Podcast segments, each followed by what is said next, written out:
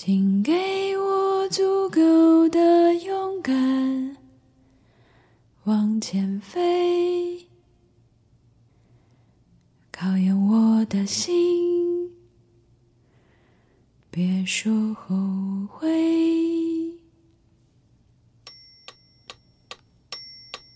古老的房子在发光，又像叹息。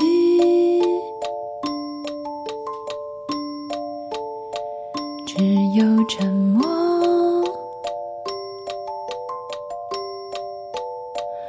如此永远。Hello，大家好，欢迎来到别人信，我是 Alex。我们今天的嘉宾叫 Steve，中文叫史秀雄，他是一位心理咨询师。呃，对这个领域有了解的朋友，可能之前听过他的名字。Steve 来做嘉宾，也可以说是被我们的粉丝召唤出来的。我们之前不是做了一期播客关于原生家庭，然后有粉丝呢就在他的微博还有我们的评论里面留言，说应该找 Steve 来聊一聊。我跟 Steve 本来有好几个其他的话题想聊，但是现在碰上肺炎疫情，我们就决定聊一聊在这个疫情中大家的这个情绪健康和精神健康，以及现在已经陆续开始的心理援助这样的一些工作。Steve 自己的播客叫做 Steve 说，在各大平台上都有。然后他的微博呢就是史秀雄 Steve，我们在播客的最后也有提到。所以如果大家对呃心理话题感兴趣，欢迎你去关注他。这期节目是一期串台，所以在 Steve 的节目里也会出现。最后呢，祝大家在陆续返工之后，如果可以的话，尽快找回自己理想的工作或者学习状态。就像节目里说到的那样，在关心疫情的同时，首先要保重好自己。美好未来。呜 Hello，各位听众朋友们，大家好，欢迎收听 Steve 说第一百七十二期的节目。我们今天节目的嘉宾是别的女孩的负责人，也是播客别任性的主播 Alex。Hello，大家好。今天是我们的也是两个节目的串台，但是这个也是 Alex 这个找我发起的一期节目，嗯因为我们是最近处在身处疫情当中，要聊聊看疫情的问题。嗯，但是就在这之前，我们能先跟彼此的听众都相互介绍一下自己吗？好呀，我开始吗？啊，你说呗。那个 Steve Steve 说的听众朋友们，大家好。那个我叫 Alex，然后我用的笔名是 Alex Wood，就是木头的那个 Wood。然后这几年一直在前之前是 Vice 中国，现在改名叫别的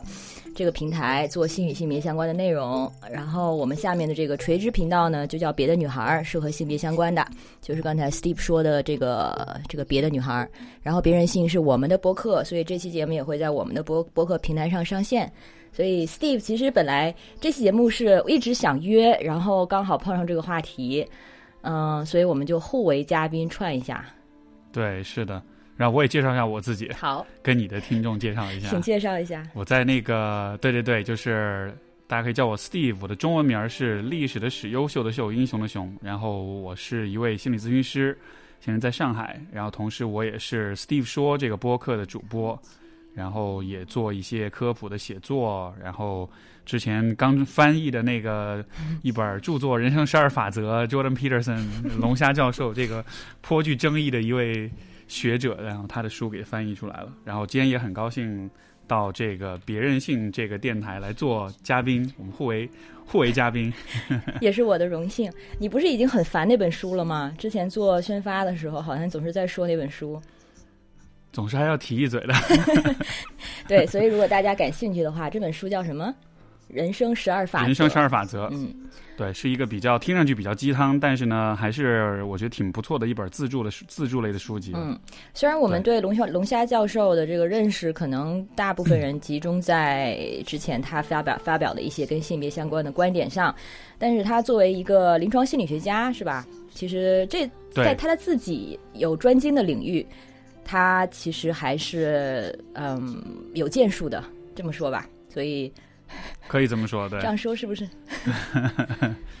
是，这本书其实是对 Steve 也是你你自己也是喜欢的，对吧？我觉得还我觉得还不错，而且其实。呃，你看，其实最近这个阶段，就是我们说到疫情这件事儿哈，就强行给扭过来，这个呃，但是我觉得是相关的，因为其实这本书的副标题叫做 “an an antidote chaos”，就是混乱的解药。就他说的这个 chaos，这个混乱这个东西，其实之前我在做这个书、做一些签售、做一些分享的时候，大家说到混乱，其实那个体验都不是很深。但是你看，其实最近所有人都。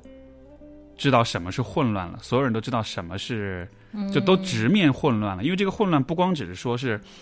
呃，这种社会秩序上的混乱，其实也是人心理上的混乱。因为你熟悉的世界，你熟悉的生活一下被掀了个底儿朝天，然后一切都和以前不一样了。这个其实就是混乱。对，然后这个状态下，大家的情绪问题和心理问题就会浮上水面。没错，而且这种情绪问题，它其实也有一种，它其实也是一种传染病，我觉得。是，它和疾病，尤其是在这个社交媒体的影响下吧。因为你想，其实当年 SARS 的时候，那个时候其实社交媒体就不存在所谓的社交媒体，所以大家其实不太了解外面发生的事儿。但你看现在，通过微博啊，通过朋友圈啊，就是各种信息其实传的非常的快，而且是一遍一遍的放大，一遍一遍的强化。所以，对，而且中间你要又又要去判断它的真假。然后它的那个体量上也非常让人难以承受，没错。所以最近的状态就是，很多朋友都说，尤其是可能前两周在放假期间，今天复工了嘛，呃，放假期间大家很多人都是就是沉浸在这些超负荷的信息量里面，然后却明明知道对自己的精神可能没有什么好处，但是又忍不住不去看。嗯，是这样的，而且我我我不知道你最近，因为因为我们这期节目是异地在录哈，你在北京，我在上海，然后呃，就是北京那边状况我不知道怎么，但就上海这边的话，呃，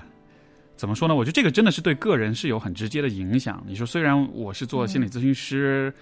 我的有些读者啊，有些朋友啊，就会想象说，哎呦，你是不是心理素质特别好？然后这个最近一点也不受影响。但说实话，我从很个人的。视角来说，就这件事儿的影响，呃，我举个例子，就是之前有一次我去，就是前几天我去那个超市买菜，然后当时去了超市，那天也去的比较晚，然后当时去了之后，那个超市里面各种东西也被买的差不多了，就感觉像是那种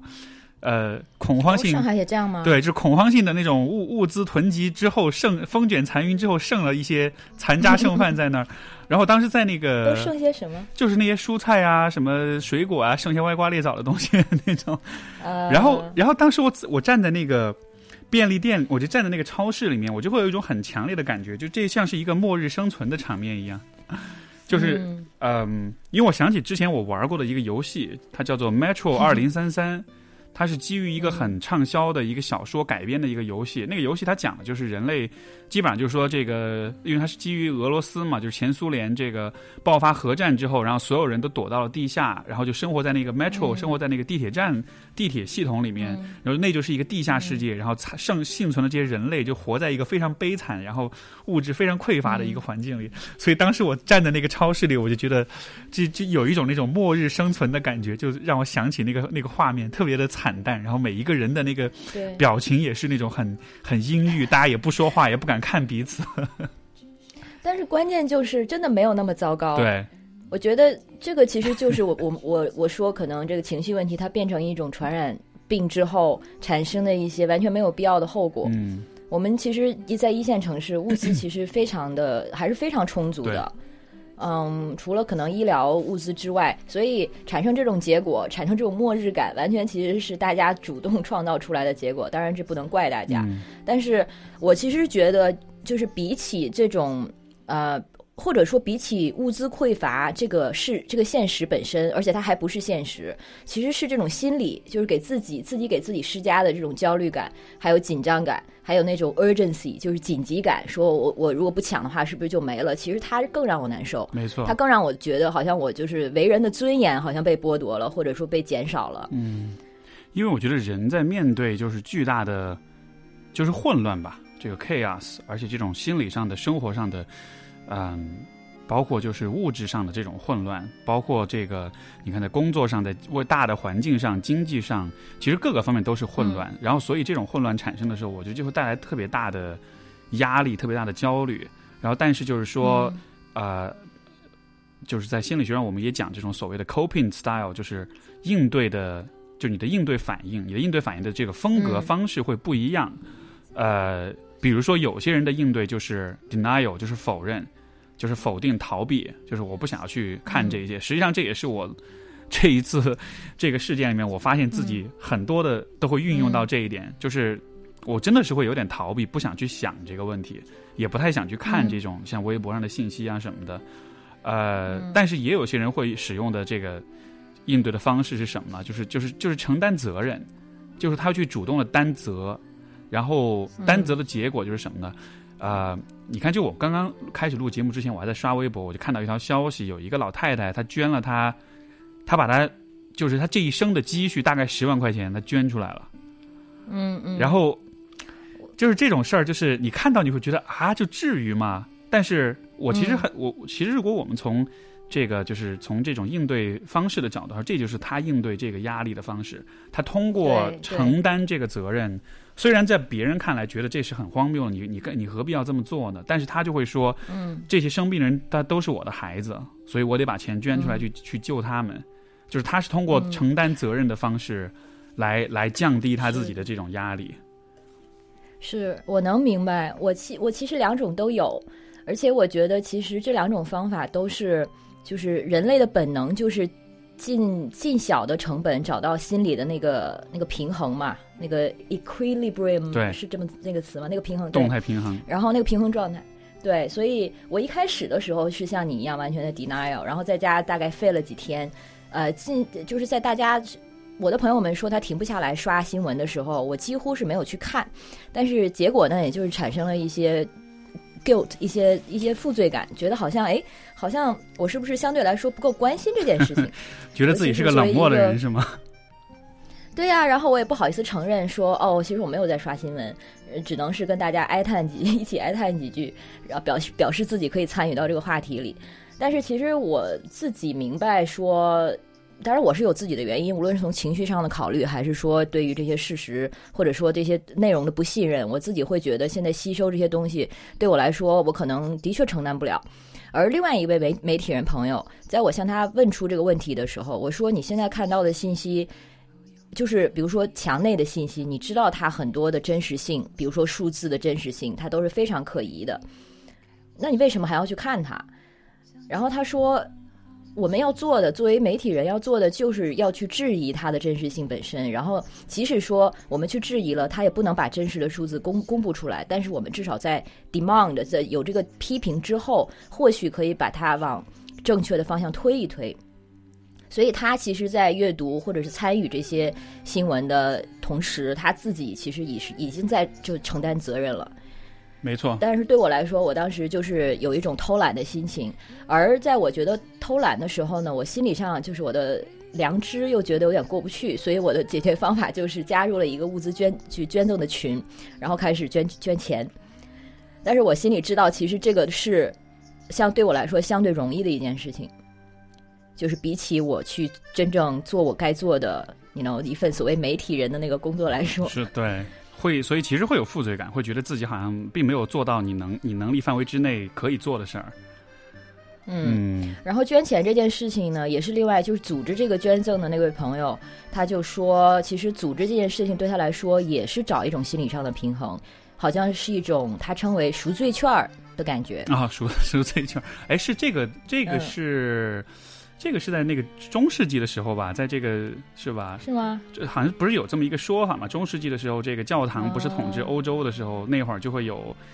你可以去花钱买这个赎罪券儿，是是从那个是从那个典故来的吗哦是这么？来的吗？对对对，OK 嗯，OK OK，所以呢，你现在找到这种平衡了吗？哎呀，这个其实我跟你也也类似啊，就是其实也是有这种比较逃避的一面，因为你像我们这行业，其实现在很多的同行都在组织各种心理援助的这种志愿工作队啊，然后不管是支持、嗯呃疫区的这个疫区的同胞也好，还是一线工作者也好，其实做了很多这样的工作。然后我其实这次没有参与任何的这个方面的工作。我之前最早第一次其实就其实这个都是在我上学的时候那会儿，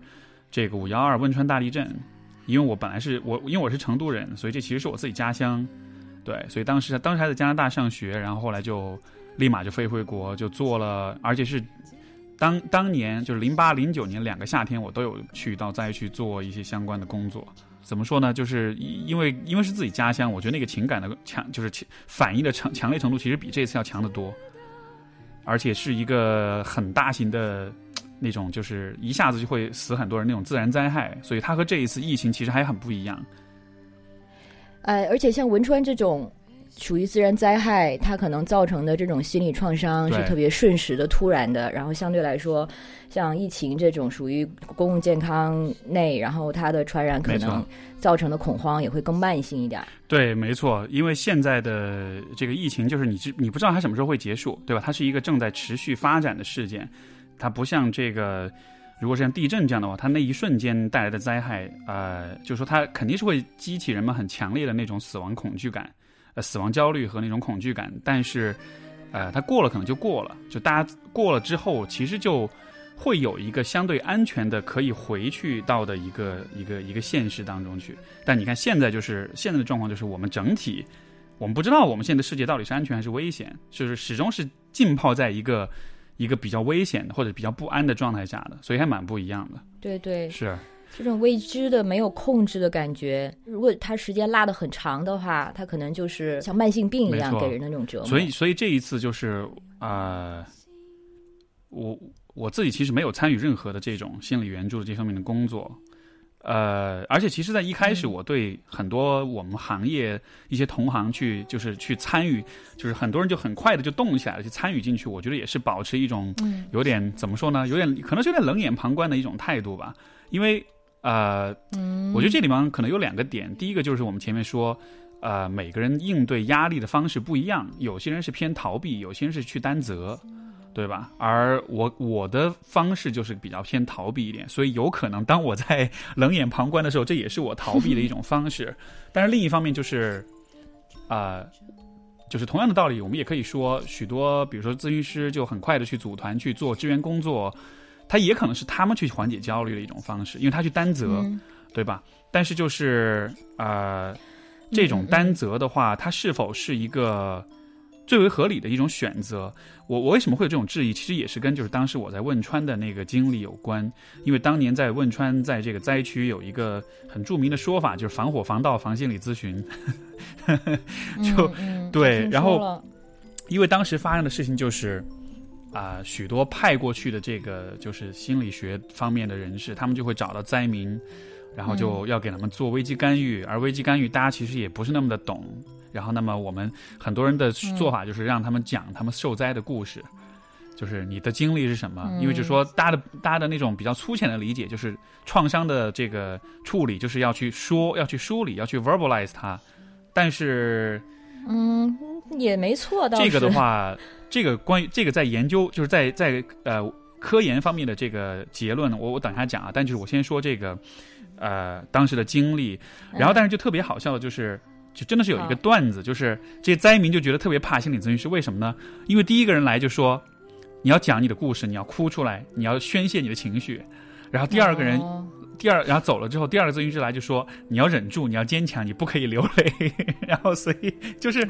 就是每一个人做工作的这个过程，其实都非常不一致，所以其实反而是给很多这个当地的灾民带来各种困扰。所以其实就我现在看到这种一涌而上的做心理。呃，这个心理支援的工作的时候，就虽然他们的意图、他们的发出出发点，我觉得可能是带着这种人道主义关怀、专业上的这种啊奉献的精神，就这方面我毫不怀疑。但另一方面就是啊，危机当中的心理支援跟干预，其实是一个非常严谨，而且需要非常系统的来进行的工作。然后，其实这个当中的原因就是在于，你看当下疫情爆发的时候。其实所有人都是应激反应的，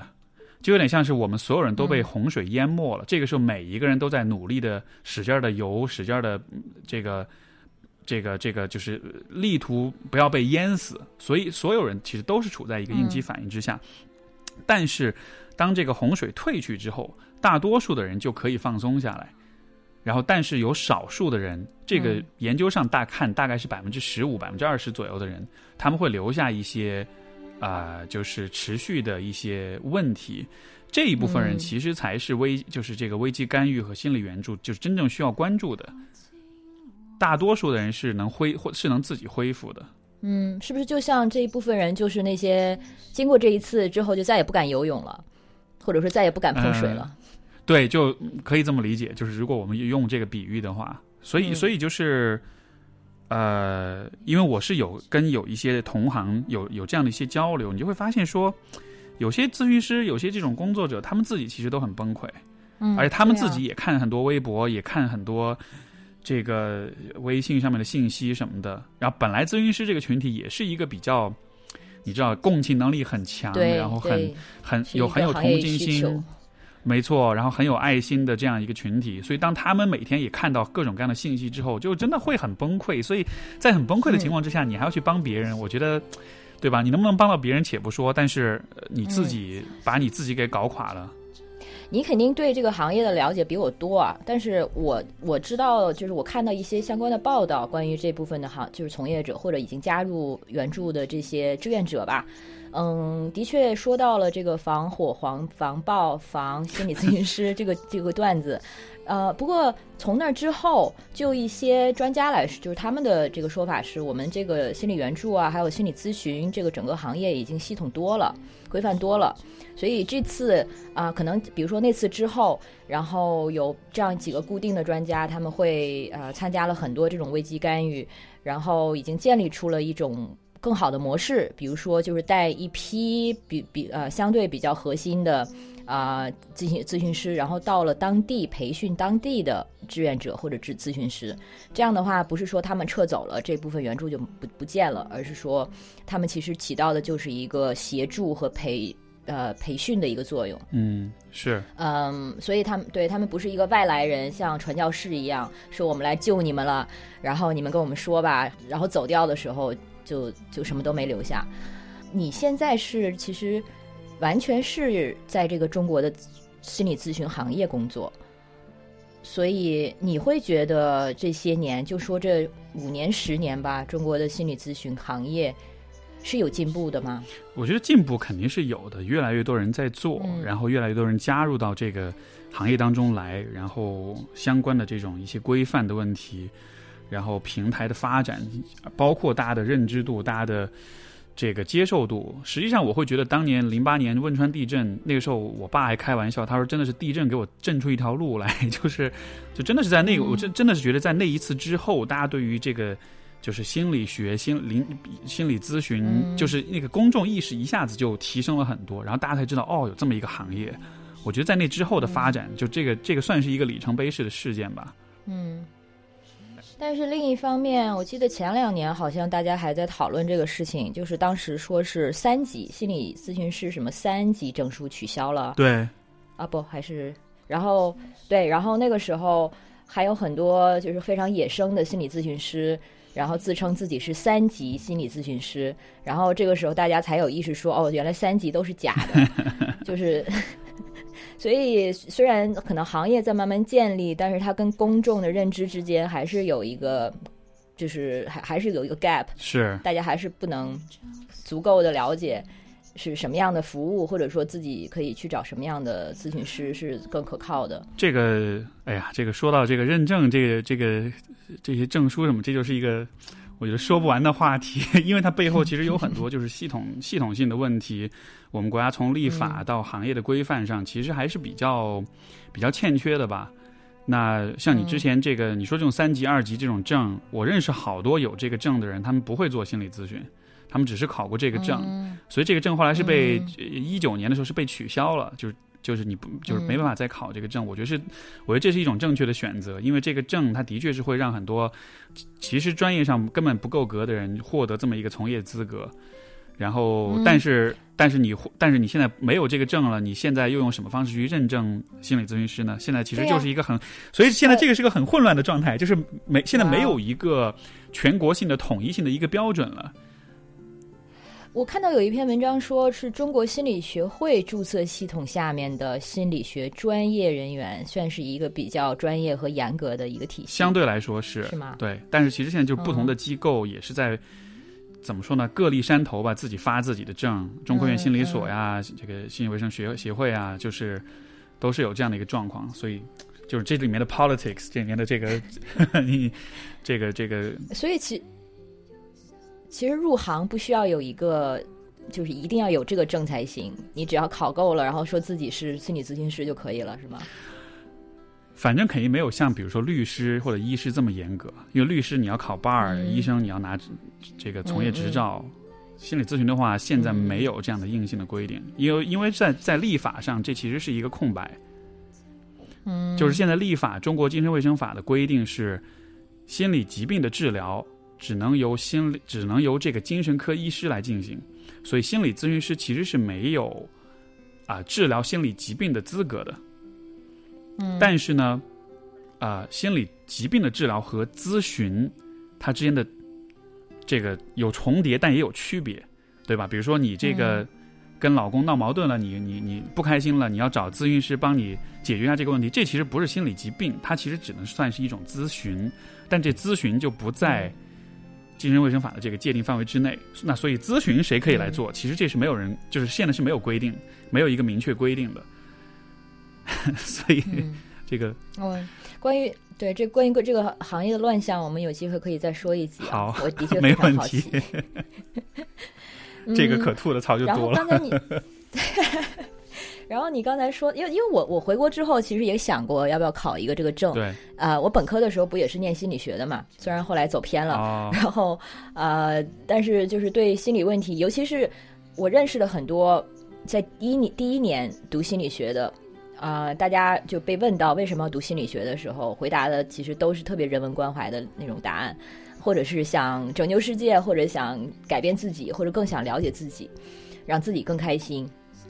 所以就是大，我觉得选择心理的人，无论他是最后走向了心理学的哪一个分支，其实都是最根本上，像你说的，可能是出于一种共情能力，或者说对人的好奇，或者反正心里有这么一一段非常柔软的地方。那我相信加入到这现在这个心理援助的人，肯定也也都是这样的。但是，的确，我我相信有的人可能会有可能把它浪漫化。但是我们也不能否认，就是肯定有一部分，而且现在会有越来越多的，的确有足够的这个专业能力的，啊、咨询师也好，还是这个什么社工也好，还是志愿者也好，嗯，然后我想稍微提一嘴，因为这个我现在看到的有些的资料是有这样几个心理援助热线，已经从这个大年初一开始了，所以如果万一听我们节目的朋友有这方面需要的话，可以尝试一下。就是有一个叫蓝天联盟心理援助热线，然后简单心理平台，就是你下简单心理的那个 APP，就是他们后后台，然后还有武汉社工这样一个公众号，然后他们都呃已经筛选出很多志愿者，然后做呃集中的培训，呃，然后是二十四小时轮班这样子。还有北呃武汉同济医院也在医护人员中开了这个心理咨询的微信群，我觉得这一点真的挺重要的。对医护人员，对他们在一线，他们可能是最直接的承受那些急性的应激反应的人。你在就是你的经验中有这方面的可以分享的吗？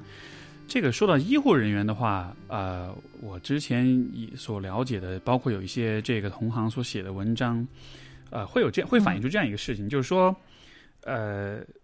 现在其实正在运营的这些心理援助的热线，其实真正打电话进去的大概有百分之，我看了一个文章的数字是只有百分之五是一是一线的医护人员，实际上嗯百分之九十五绝大多数都还是啊、普通老百姓打过去的。对，然后我看的也是这样。对，就为什么这样呢？我觉得其实最简单一个问题就是现在医护人员就太忙了，他们其实根本没有时间嗯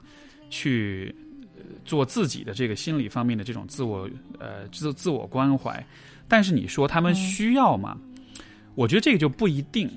因为如果你把他们都想象成是很惨、很弱，然后这个呃每天遭遇很多的这种死亡呀、很多的危机啊，如果你是这样去把它想象成一个弱者、想象成一个受害者的话，那他们可能是很需要。但是问题就在于，嗯。我们同时不能忽略一个事情，就是他从事这个行业，他在一他是有他的专业专业性的这种存在的，他是有他的专业度的，嗯。而且他自己在站在这个位置上是也是有他的心理准备，包括很多人他从医这么长时间，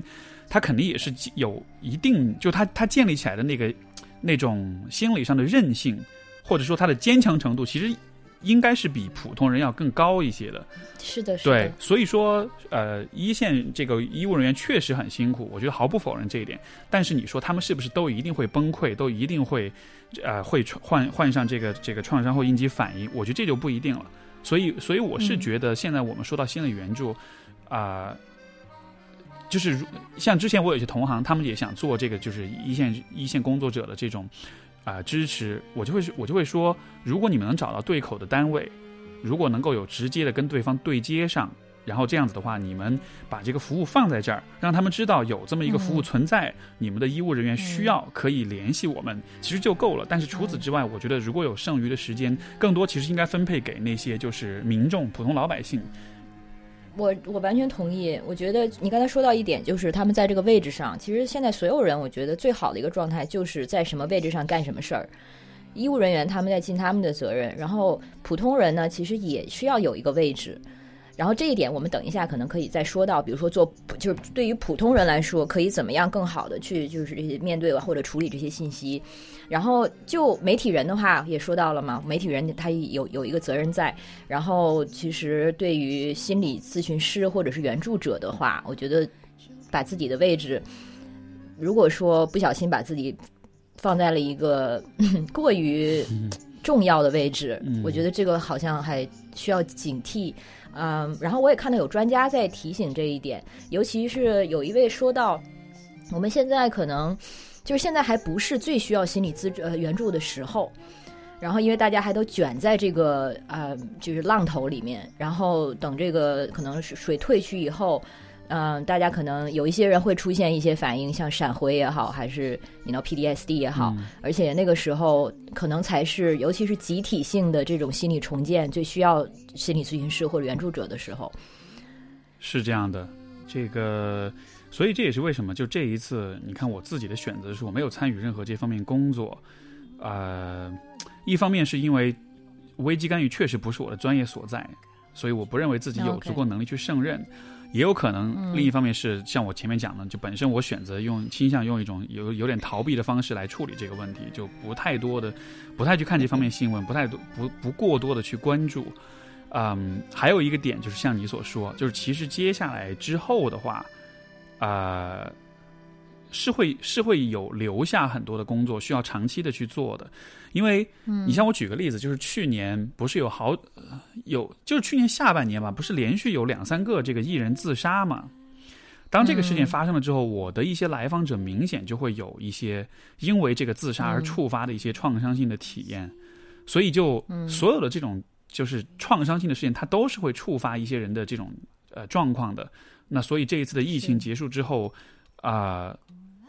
我是会期待说，或者是我会预测说，我自己的来访者当中肯定也会有这样的波动。所以，我想，也许我能够做好的准备是，不是说是现在去做这个一线的援助工作，而是说我做好准备，接下来我的来访者们他们出现波动了，我要去帮他们处理这个部分。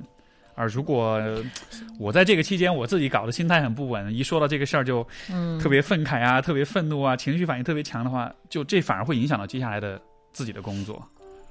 对对对，这就是自己得先稳住尤其作为心理咨询师，我觉得你在情绪上的那种稳定性，它本身其实就能传达给受访者，它就是一个安心的东西。是，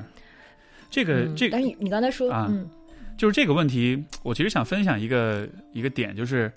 呃，不光是对咨询师，我觉得对每一个人来说，因为我之前读了一本书，是这个美国空军的生存手册，因为我哇，就是它基本上就是讲你这个你的飞机被击落了，你掉在野外啊，你掉在敌占区了呀，你要怎么生存，就是讲了很多生存技巧，什么怎么生火啊，怎么怎么怎么怎么捕鱼什么的。但是这但是这本书它很厚，但是它第一个章节讲的是什么？它其实反而是讲的生存者的心理的问题，而那个当中有一个我认为非常重要的点，就是说，啊、当你被击落了之后，啊、你你需要试图回返回到这个，相当于是友方范围之内，对吧？你需要反设嗯设法返回到自己的，呃，这个呃，就是自自自己的大大后方去，而这个其实就是你的任务。就是很多飞行员他在被击落之后，他其实没有意识到这是他自己的一个任务，就是我此刻的任务是要安全的回到自己的友方去。所以，我觉得其实现在对于很多人来说，这都应该是一就大家我我大家都应该有这么一个意识。现在我们的任务就是我们要一直坚持到有一天能够回到那个正常的生活里面去，就这是你当下的任务。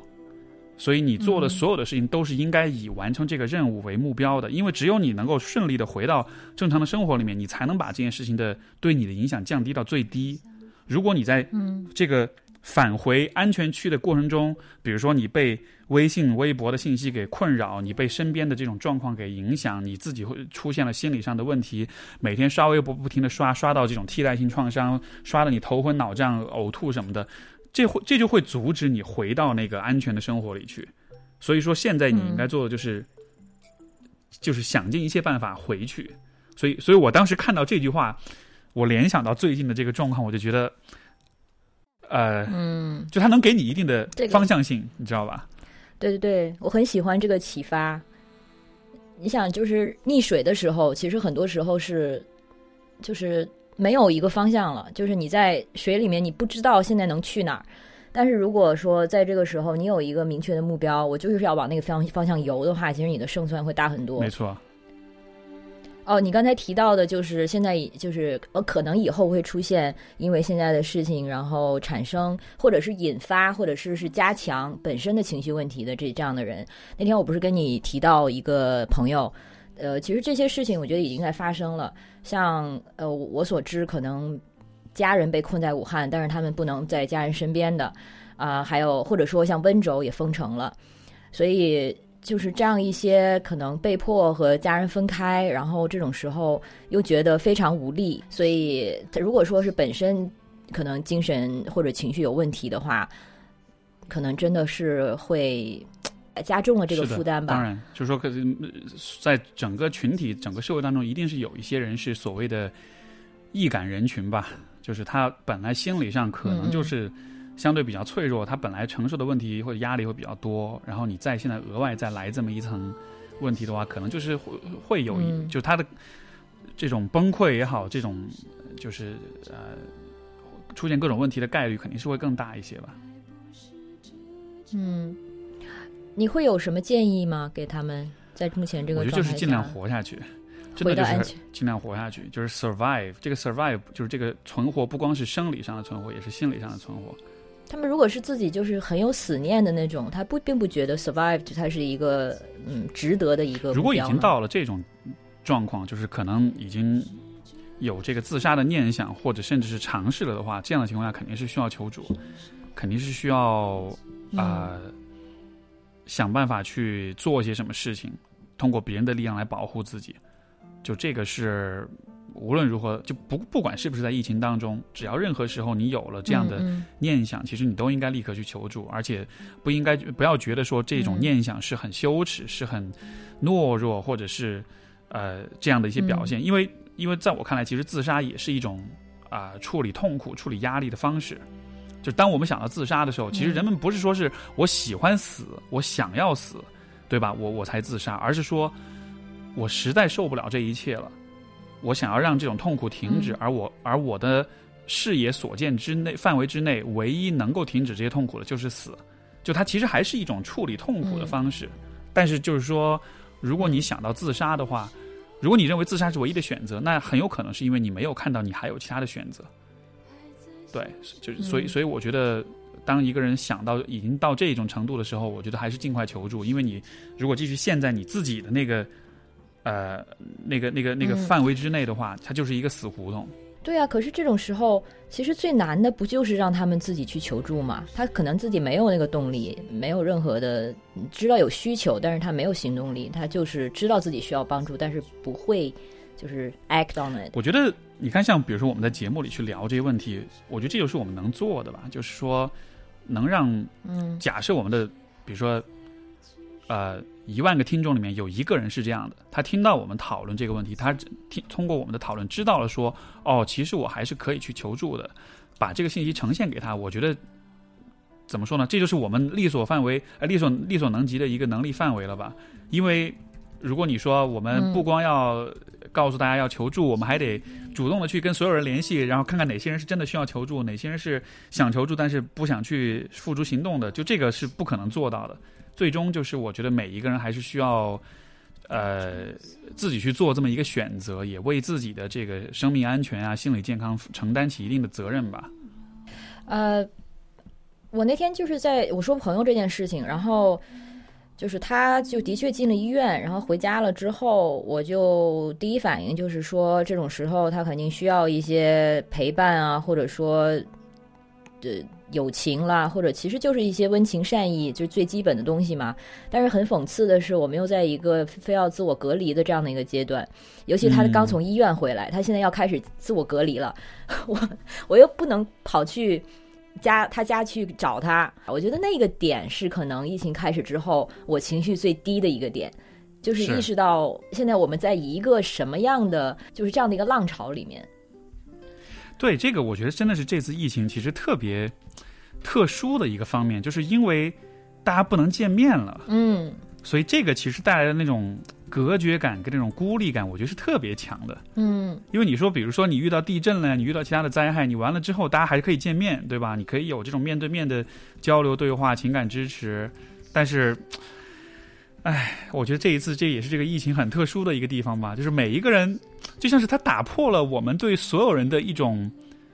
呃，信任和安全的一种基本假设。我们看到每一个人，我们都觉得这个人，这个人是有可能会，对吧？会给我传染病的。对对对，但是所以这是很特别的一个方面。是，但是有意思的是呢，在就是另一方面，同时，其实一些和陌生人的这种连接感却加强了。就比如说，我们在一起做援助的这些伙伴，就是从来没有见过面。但是大家因为同一个目标，然后很自然的，就是走到了一起，然后非常顺畅的去合合作啊，然后你就完全跳过了你跟一个陌生人相识的时候最初的那种探测或者是啊彼此熟悉的那个阶段，就直接进到了一种同志或者同伴的一个身份中。然后还有像在呃微博上，然后大家互转东西等等，你这个时候。在想的不不再是比如说流量也好等等，真的就是大家就把这些啊本来可能互相会有冲突的利益上的元素都抛除了，因为有一个更大的目标在那里，所以感觉有一些新的阵营在形成，然后这一点让我还觉得挺温暖的。虽然是都隔着屏幕，但是他在心理上其实是也产生了这样的一种连接感。就所有事情都是双刃剑吧。你像你这样子做，比如说大家成立一些团体去转发、去帮助、支持什么的，同时你其实也让自己暴露在一种更多的信息流里面，然后你你你受到影响也会更多，对吧？所以每一个人其实都会在这样一个面临这样一个危机的时候，他都会去选择一些他自己认为合适的事情。有些人是通过逃避的方式，有些人是通过担责任的方式。也有些人可能是通过一种积极的一种一种 appraisal，就是说我用一种积极的建设性的角度去理解这个问题啊，这样的事情可能会像你刚才，其实你刚才也是在这么在做，就是虽然这个是个危机，但是这让我和身边的陌生人有了连接，所以它也是好事。就这其实也是一种呃去去去应对焦虑的一种方式吧。然后我觉得不不论是哪一种方式，我觉得只要是对自己啊，你觉得能管用，能够降低你的焦虑。就你能够，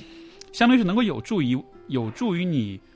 完成那个回到安全区的任务的话，我觉得其实都是 OK 的。嗯，就还是生存 survival 至上，我我是比较强调这一点。因为如果不这么说的话，就我是担心有一些人就会觉得说，哎，你看大家都在援助，都在转发，都在帮忙，然后我什么都没有做，这是否意味着我就很糟糕，我很冷漠，或者是我就很很没有同情心？但是我是觉得。你看，比如说大 V 们转，他可能他自己有他的这个话语权啊，有他的粉丝的这种流量。但是很多人他其实是普通人，他没有，甚至都没有微博号啊，对吧？那这样的人他选择逃避，OK 吗？我觉得完全是 OK 的。嗯，因为只要他能保障说你自己不不就是不会陷入一种非常强的焦虑跟痛苦当中，你能够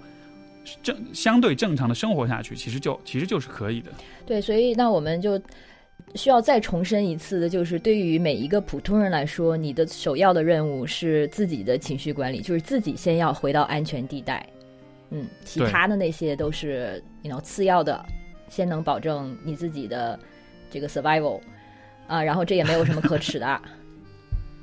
是没错。嗯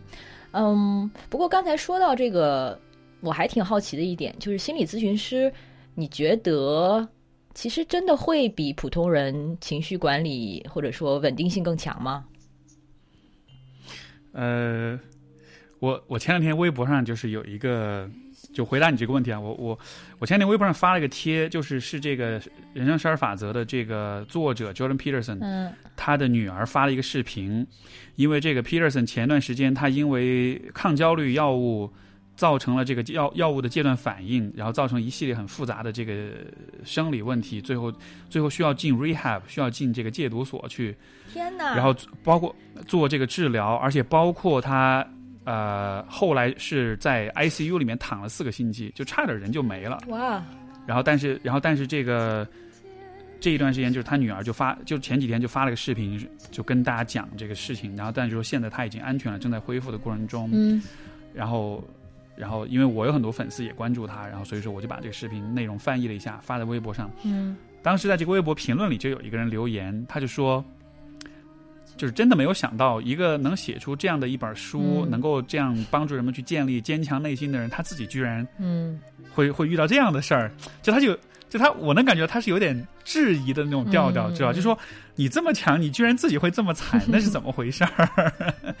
然后当时我给这个网友的回应，我就是说，其实你懂心理学，它不会让你更幸运，它只会让你更清醒。嗯就是你会遇到的事儿，你还是会遇到，你没法说啊，我是做心理学的，我是做咨询的，所以我就可以避免很多事情的发生，嗯对吧？你看像疫情这种事儿，我是世界上最棒的心理咨询师，我也没法避免啊，嗯它就是会发生。但是我觉得区别是在于，在这个事情当中，可能因为你的专业的知识跟这种经验，你可能对自己的状态是，嗯也许意识会更强一点。就像比如说，我会意识到我是很逃避的，我也会意识到这种逃避其实只是一种应对压力的方式。然后我呃，我也不需要因为压力、因为焦虑而就是被强迫性的做一些事情，就是就是可能对自己的意识会稍微强一点点自我觉得这个是一个区别。对，没错。嗯，我那个不知道这件事情啊，但是知道之后其实也没那么意外。Jordan Peterson 给我一直的感觉就是，啊、当然除了他那个就是他的政治倾向这些不聊，但是他给我的感觉其实是一个，我上次我跟你也提过嘛，就是披着一个 daddy 外衣的一个小男孩。我觉得他心里他一直好像困在了 少少年的某一个时期，就是在就是那种我们非常被世就是世界对我们来说非常的巨大而让人困惑，然后我们非常努力的想去去 figure it out，把它能够系统化的整就整合起来，然后让自己能够方便的理解它，就像做一道算术题一样。你知道有或者说有几个变量，那你这道题就有解了。但世界网际网不是那样的呀，所以 Peter Peterson 他可能他的很多理论模型，还有比如说他的那一套叫什么，他的那种理论模型。原型，对他用这些原型，然后去解释、尝试解释世界的一切，其实我觉得是一种就是用力过猛的一种尝试。当然，我也不怪他，因为我也记得这种冲动，就是想用自己的一套体系，然后能够看清楚世界，能能够去解释一切。嗯，他的这个状况其实主要，我觉得更多的是跟他的这个妻子有关，因为他妻去年他妻子其实诊断出了这个癌症晚期的癌症，哦，所以他的焦虑其实主要是在这样一个状况下爆发的就是说他需要去应对整个这个一个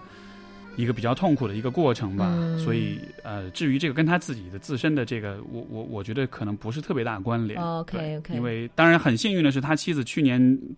奇迹般的治愈了。嗯就是本来是很糟糕的一个状况，但是治愈了，但是在治愈之后，就是他自己可能承受的压力之之下这样子，嗯而且这个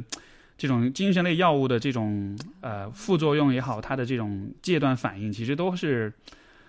呃怎么说呢？还是还是还是比较，因为它其实就是一它它会破坏你的这个脑化学的平衡，嗯然后会造成依赖，会嗯会造成一些并发症啊什么的，所以我觉得是个蛮复杂的问题。嗯嗯嗯，至于他这个是否是因为他是一个披着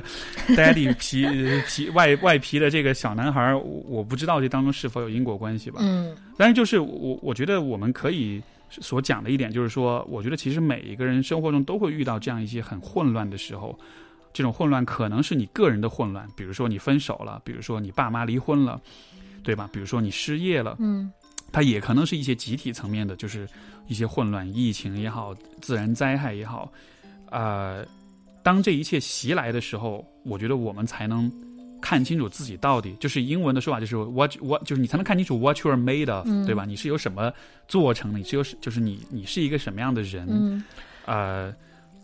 所以如果我们从一种比较建设性的、比较积极的角度去理解整个这个疫情，我觉得它也是一个很好的机会，让我们了解自己，嗯我我是一个什么样的人，包括我在乎什么，我重视什么。嗯你像比如说，我这个阶段，我发现我特别，呃，我特别在乎的其实就是我我我希望我伴侣的这个安全是能够得到保证，因为他这两天他要准备开始去工作了。我前两天我天天在家里念叨他，我说能不能不去，嗯能不能能不能这个缓两天再去，大不了请年假扣钱无所谓，但是就、嗯就特别怕说你出嗯对吧？你传染了或者你怎么的出问题什么的，就是就是大家在焦虑之下各种嗯嗯私利或者是各种骄奢淫逸都没没功夫去想的时候，你还你还会再去想的事儿，可能才是你真正在乎的事儿吧。是，就是你刚才提到说。这个这个这种危机的时候，可能更能帮助我们认识自己。不过，我觉得，呃，它其实也不是一个本质化的，就是告诉你说，哦，你就是这样的人。因为我们的这个应对的方式，它可能也是阶段式的、阶段性的。像我说，我可能前期的时候是一个这种 denial 的一个方式，然后现在呢，其实进到这个工作状态之后，哦，就是除了我刚才说的那个，我就是去捐钱了的这个援助计划，我们自己还做了一个援助计划，啊，那可以打个广告吗？当然可以，大家如果有兴趣的话，请来这个是 B I E 别的女孩儿，这个不是我们的微博。啊、啊 b I E 就是贫血，然后别的女孩儿，然后在上面查一个萤火计划，就是萤火虫的萤火，啊、我们就是在和上海的一个平女性平台叫 Grows Up 一起在啊、组织关，就是对一线女性的物资方面的一些生活物资方面的援助，比如说她们缺这个啊、比如说安全裤啊、安睡裤、卫生巾，或者这个护手霜、护肤霜等等。反正现在医疗物资这么紧缺，我们就是也没有什么渠道，所以生活物资这方面，我觉得是可以有帮助到的地方。啊、哎，这个我觉得特别重要。我前两天也转了一个类似的贴，就是这种一线的女性医医医疗工作者，她们这个如果刚好遇到大姨妈来了的话，对对吧？就是其实很不方便，所以其实如果有这种安全裤这样子，他就不用再脱掉防防护服，再这样，子。就像你刚才不是很重说，要的一个细节对他们没有时间去做心理咨询，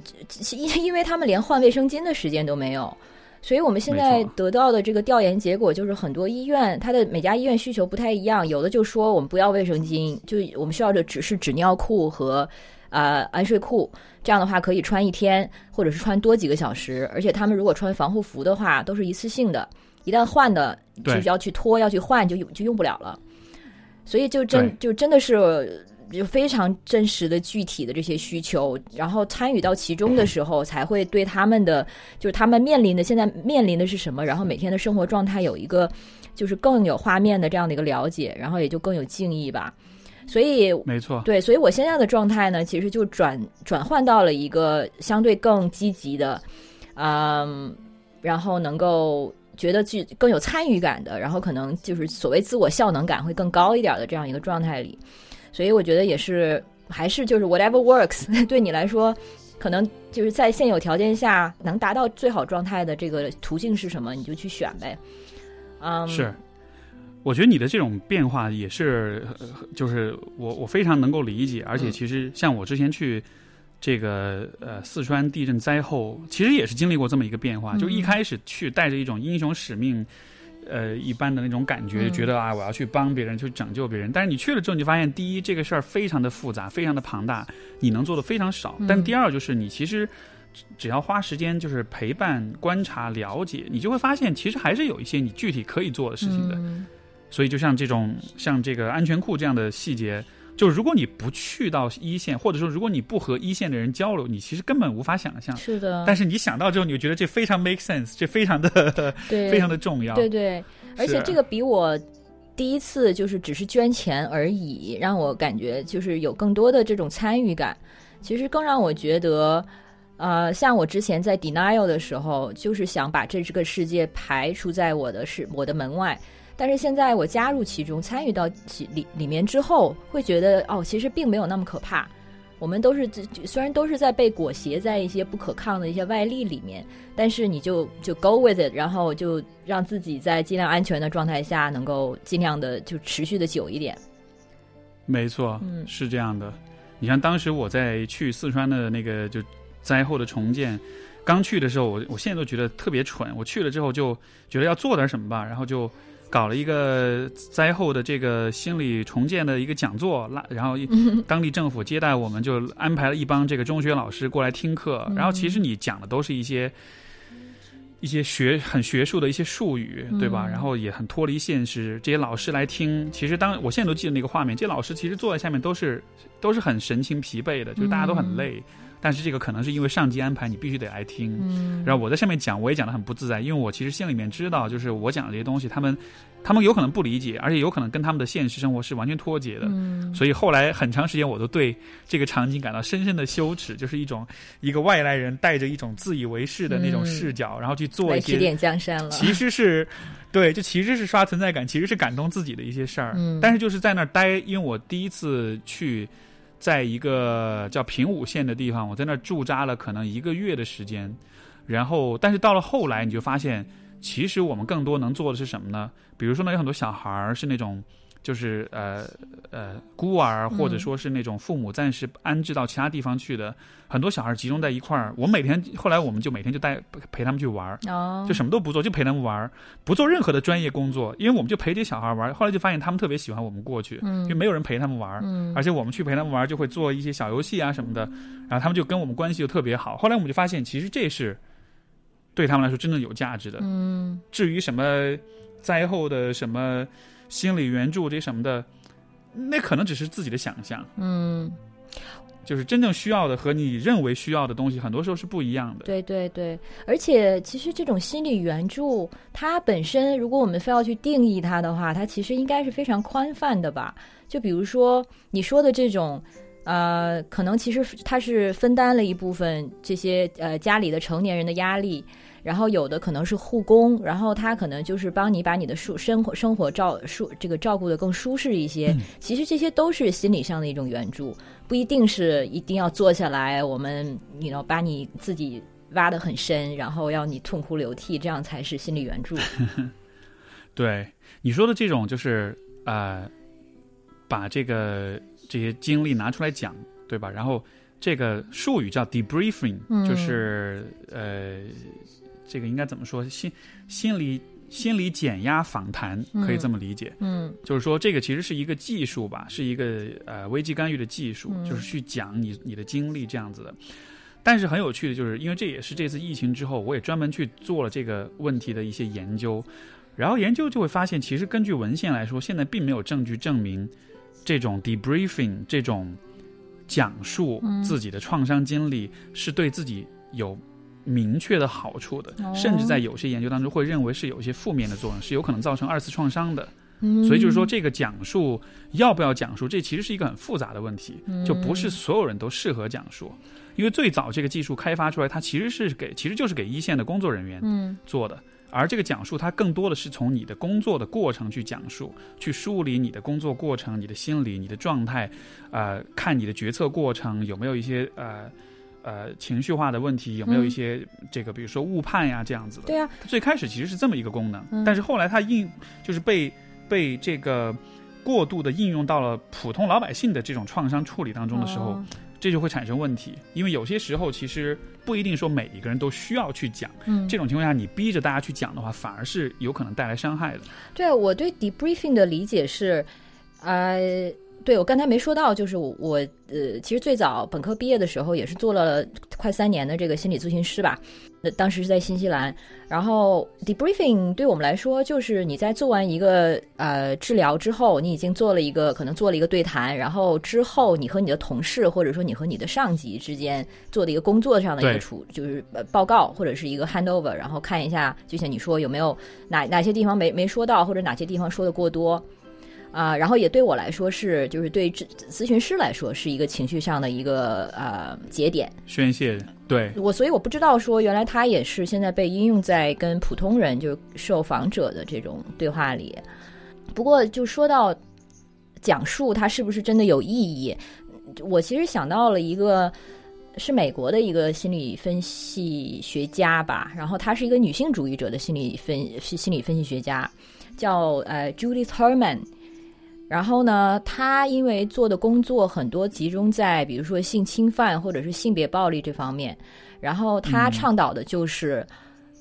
就是他虽然他的技术上是基于精神分析的，然后肯定是要在一个非常安全的、有足够的信任感和舒适的这样一个空间环境的支持下，他坚持一定要把创伤说出来，才有可能真正得到最后的疗愈。然后他讲过一个故事，就是一个临床心理学家好像曾经过来，或者是脑研究脑神经的一个心理学家曾经就问过他，就是因为从神经脑神经的那个啊、学术角度，肯定会更强调你在说一个东西或者在做一个什么的时候，你的那个神经的脑部的反应。然后他就说，他们发现大家在讲述这些创伤经历的时候。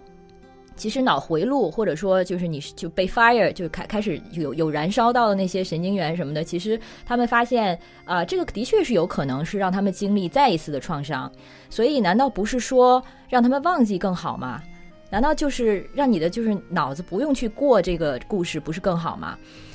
就听起来好像很有道理啊，但是他认为这是一种非常大的不公正，非常大的不正义，等于他是其实是去否决了这些人他们记住的权利，然后强行的告诉你说你就忘记吧。那这个其实和很多其他的事情，比如说我们嗯在没有选择的时候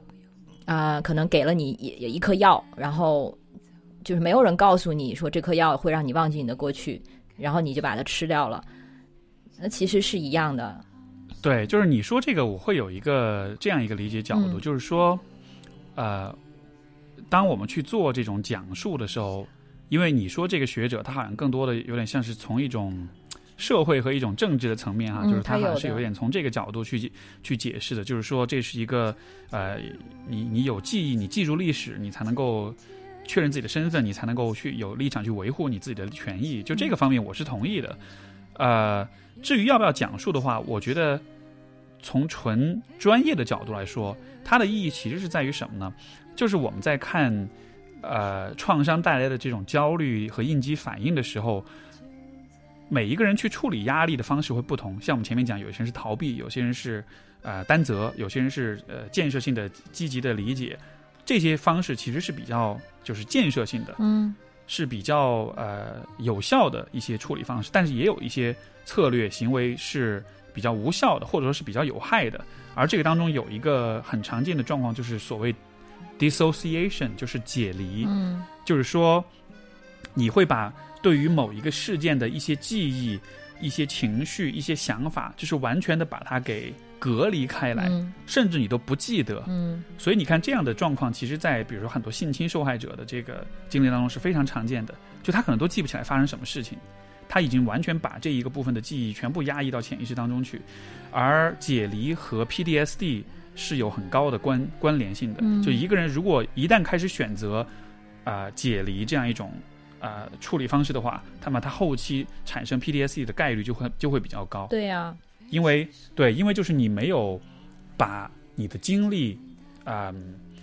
整，相当于是你没有把你的精力整整合合到你整个人的一个身份、跟故事、跟回忆当中去，你把这一块儿就像生生的就给切掉了。嗯。但这样子的话就，呃，这个部分你可以理解，你放在那儿不处理它，它就会发酵，它发酵之后，它就其实会产以以其他的更糟糕的形式啊、体现出来。所以我觉得对于这样子的状况的话，去做这个 debriefing 去讲述是很有，确实是有必要的，因为它其实帮助你重新去处理这个部分。嗯但是问题在于，不是所有人都会出现解离，哦有些人他没有解离，有些人他记得，有些人他并不会逃避他自己这个部分。但是你如果再逼着他说，你还是要讲一遍，嗯 就你懂我意思吧？所以就这个问题其实蛮复杂，也不能说一定要讲或者一定不讲，我觉得还是要看每一个人具体的状况是什么样子的。嗯嗯嗯，OK。刚才说到的那个像 PTSD，我相信大家多少也有了解了，就是中文叫什么后呃创伤后应激反应综合症，对是吧？对，嗯，然后嗯就 PTSD 它的这个症状，有的时候它其实是非常的隐性的。嗯，虽然说我们现在应该还不用，还没到这个阶段哦，但是如果说大家真的是在情绪处理这个过程中发呃发现有一些过不去的坎儿，你或许可以自己留意一下，或者说就是检查一下自己的这个身体，包括生理的反应跟情感的反应。嗯，对，然后而基本上是未来的可能三到六个月的这个时间跨度之内。嗯嗯因为如果现在你感觉到不安呀、恐惧啊、做噩梦什么的，有可能只是正常的一种，呃不是正常，就是有可能就是一种应激反应。嗯但是如果比如说我们假设这个疫情在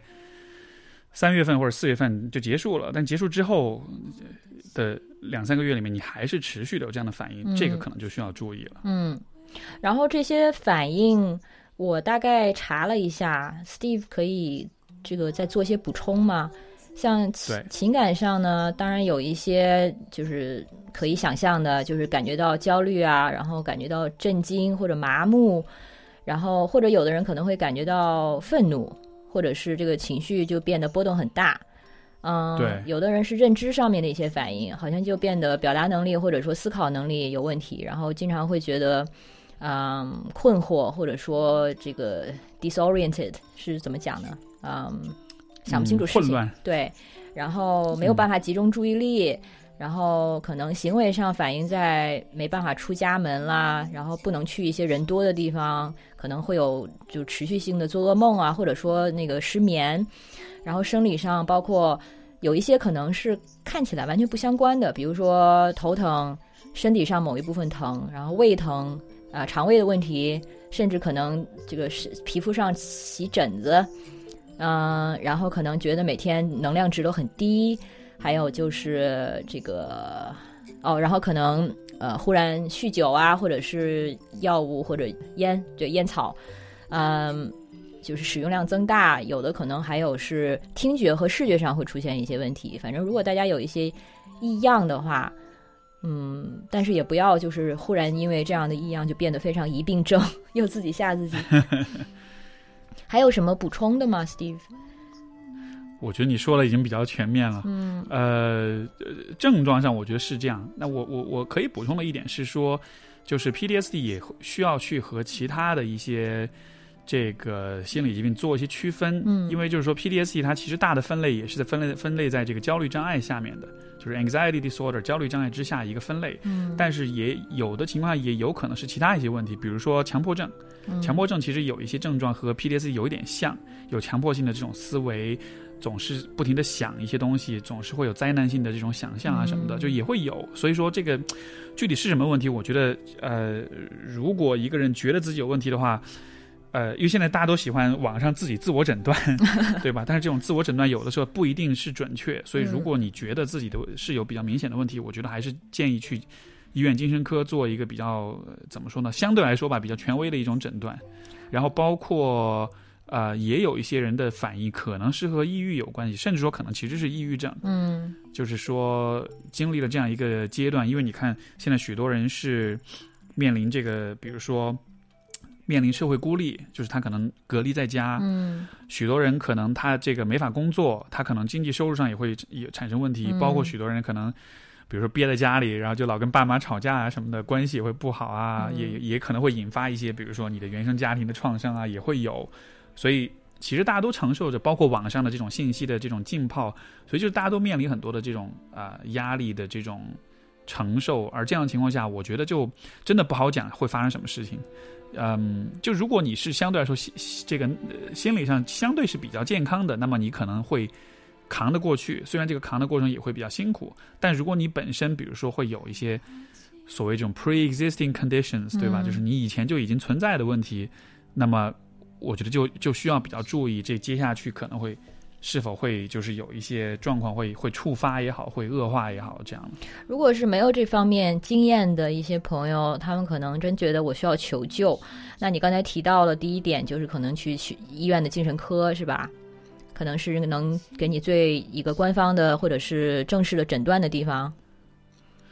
这个怎么说呢？就也也也真的得看你是在什么地方。那大城市的医院靠谱一点儿，如果是稍微这个小一点的地方，它不一定有很嗯这个这个很好的这个医疗资源，就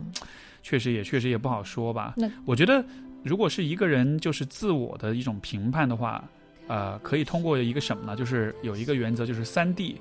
就是这三个 D 是什么意思呢？第一个 D 是啊、deviance，就是你的行为有异常，嗯比如说你跟就是你跟相对于别人，相对于大大多数人来说，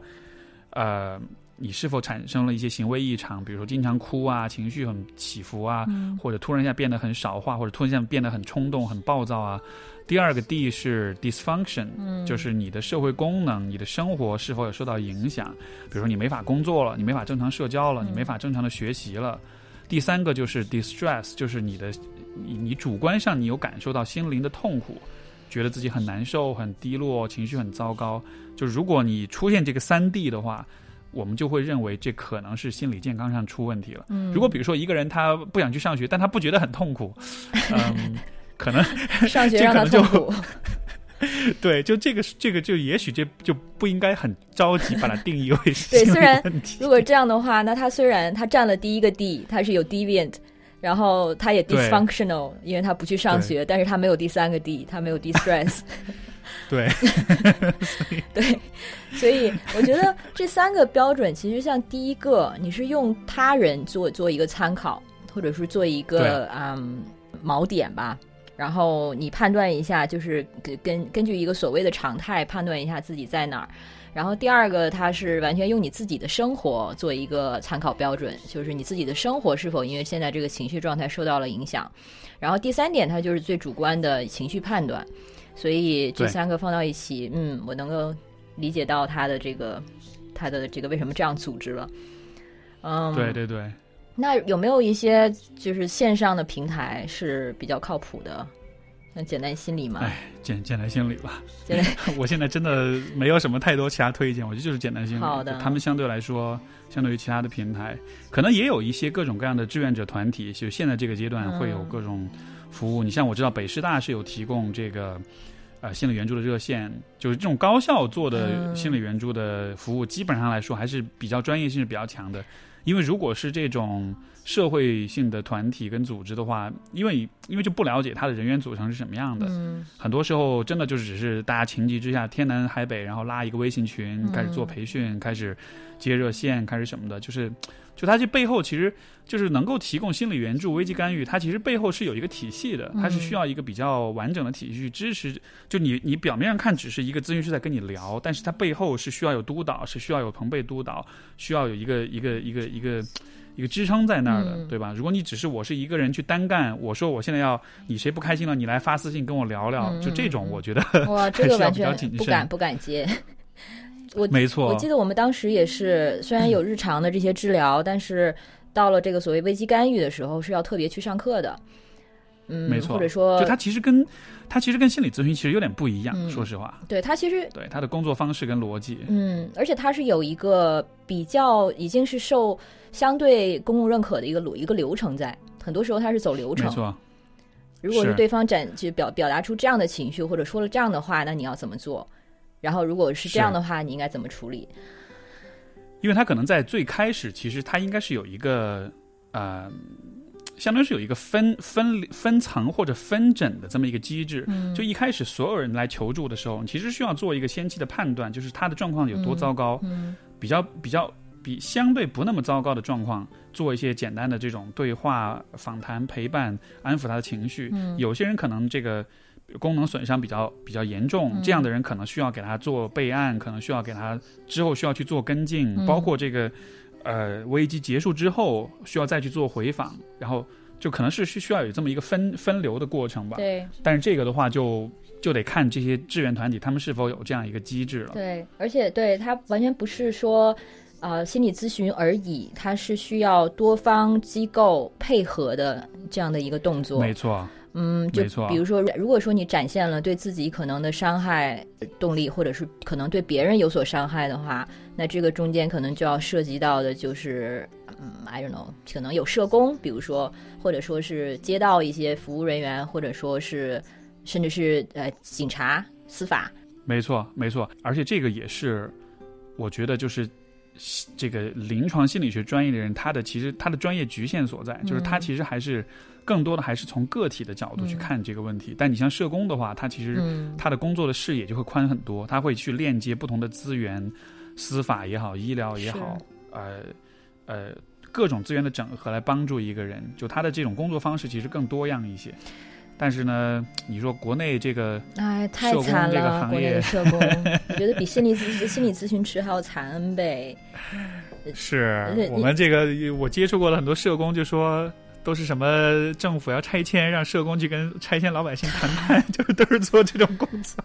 这这个这一点就还挺让人心灰意冷的。前两年是中中山呃，对中山大学的这社工系好像就是不再招生了，好像说是最后一对本来是国内本来就这么寥寥几个大学有这样比较好的一个呃社就社工的这个专业，那他还也最后也没有顶得住。嗯，对然后我接触过的社工年轻人很多都是就是燃烧青春，燃烧个三五年，把自己的热血燃烧完了，就二线或者说出国上学，或者就换个行业。出国上学那些是相对非常有优越的条件的一些人了，大部分可能就是换一个行业，然后然后最后就是落得一个心灰意冷的下场。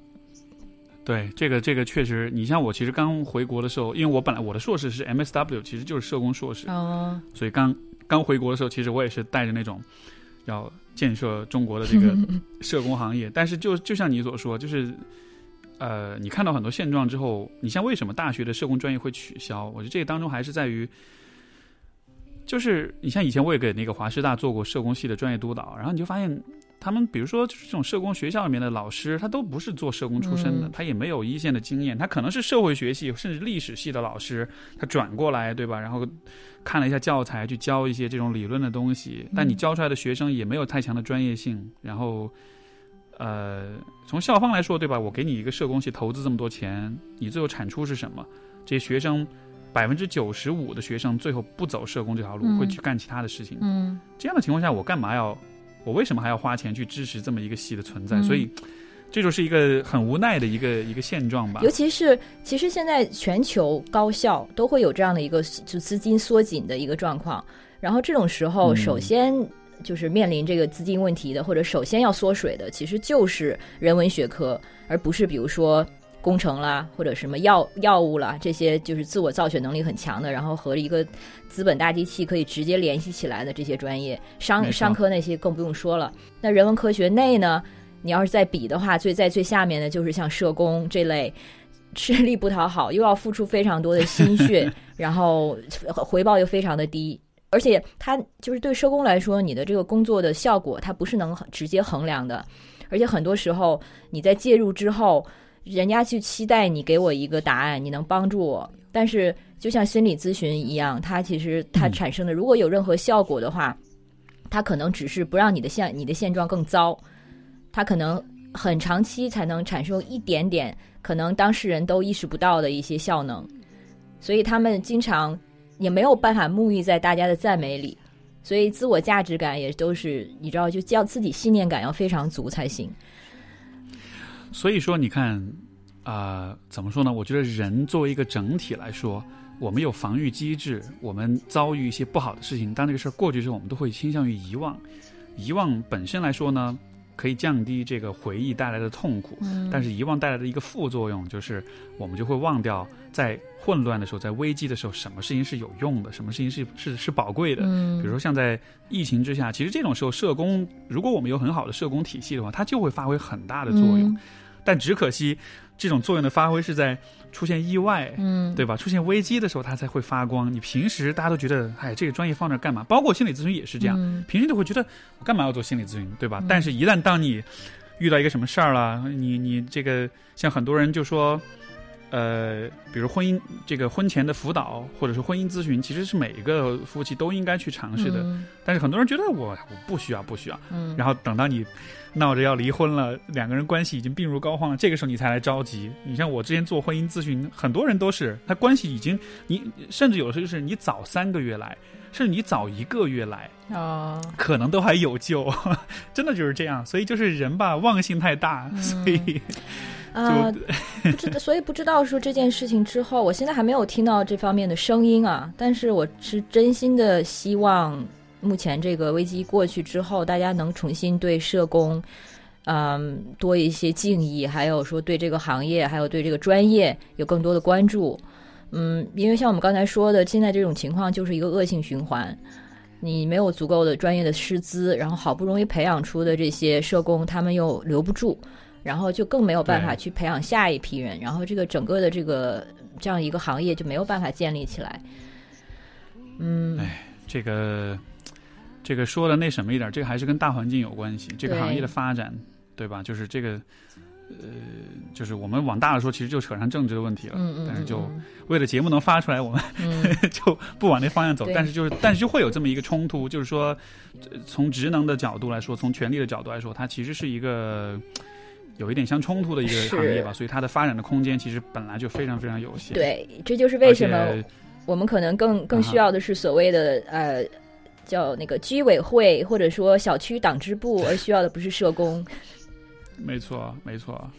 你像我这，不过我觉得有一个方向，就是说，其实医院的医务社工，这个是我觉得还蛮嗯怎么说呢，蛮好一个方向。我有一些很好的朋友，社工朋友，他们就在医院里面做这种医医务社工。我觉得他们扮演的角色，就你可以看出来，在医院这样一个小社会里面，那个那个重那个位置其实非常重要。嗯，就是说你，你你其实是作为连接患者家属和所有的医疗团队之间的这么一个 hub，、哦对吧？这么一个枢纽的一个功能。处帮他们处理各种各样的问题，包括这种，呃，比如说患者不幸去世了，还要帮忙去联系这些什么殡葬业务啊嗯什么的，就是他都会做到细到这种程度。嗯所以你就看到在这样一个环境里，他们其实发挥非常非常大的作用。这样听起来就是挺棒的，尤其是现在现在医患关系这么紧张的这个情况下，对，嗯，是的，你接下来的这个，因为你看现在这个是一个正在进行中的这个疫情哈，然后在这个状况里面，你对于自己接下来的这个，不管是心理上、生活上，你觉得会有什么预测，会有什么预期吗？哦，现在已经发生了改变，就是回到了就是最特别基本的一种原始的、相对原始的生活状态，就是其实也就是买菜做饭，对，嗯，锻炼身体。其实觉得这种状态特别好，尤其是我一七年回国之后，就完全就是中国电商的盛世，就很快的。之前自己其实还是会做饭的，然后回来之后就完全没有这方面的必要。嗯，然后现在就想起了那种大概你开始对自己的物质就生活需求也重新更有计算跟把握，比如说我要买什么菜，然后什么样的菜留到哪一天吃。比如说在买菜的时候，大家肯定都有那种先买就是比较比较容易坏掉的青菜嘛，然后你还会买一些能保持更久的青菜嘛，像什么蒜苗啊、黄瓜啊这种，所以你就开始回到一个这样的计算里。之前觉得这是非常消耗脑内存的一件事情，因为我觉得我的就是我脑内存非常有限，所以 但是现在他回到这种 routine 里面，其实我觉得他是让我安心的一件事情，他好像给生活一个。重新的一个支点，比如说到这个时间了，而且它跟一种健康的啊、呃、一个在家工作的节奏是有关的，因为在家工作的时候就真的很容易在那边坐一天，但是你是需要这种 break 的，就是这种 mental break，无论是从信息流出来也好，还是从工作的这个 flow 出来也好，其实这个时候你去做饭，我饿了，或者你去呃煮呃煮杯茶或者什么，其实是很好的一个休息点。哎，你平时就是工作也是这样是吧？就是说其实是比较相对时间比较自由，有点像自由职业这样，就是不需要坐班啊或者什么的。呃，还是需要就是在疫情坐班的。之前也是这样的嘛。嗯，我我会工对工作时间规定的工作时间外，会自己放很多时间，因为其实这个我觉得我我们行业有点像，你不是说上班八个小时结束了就完了，无论是写文写文章，还是你日常自己的补充，还是说对一些信息的了解，这些可能就是嗯就 twenty four hour 的这样的事情。随时都惦记着的。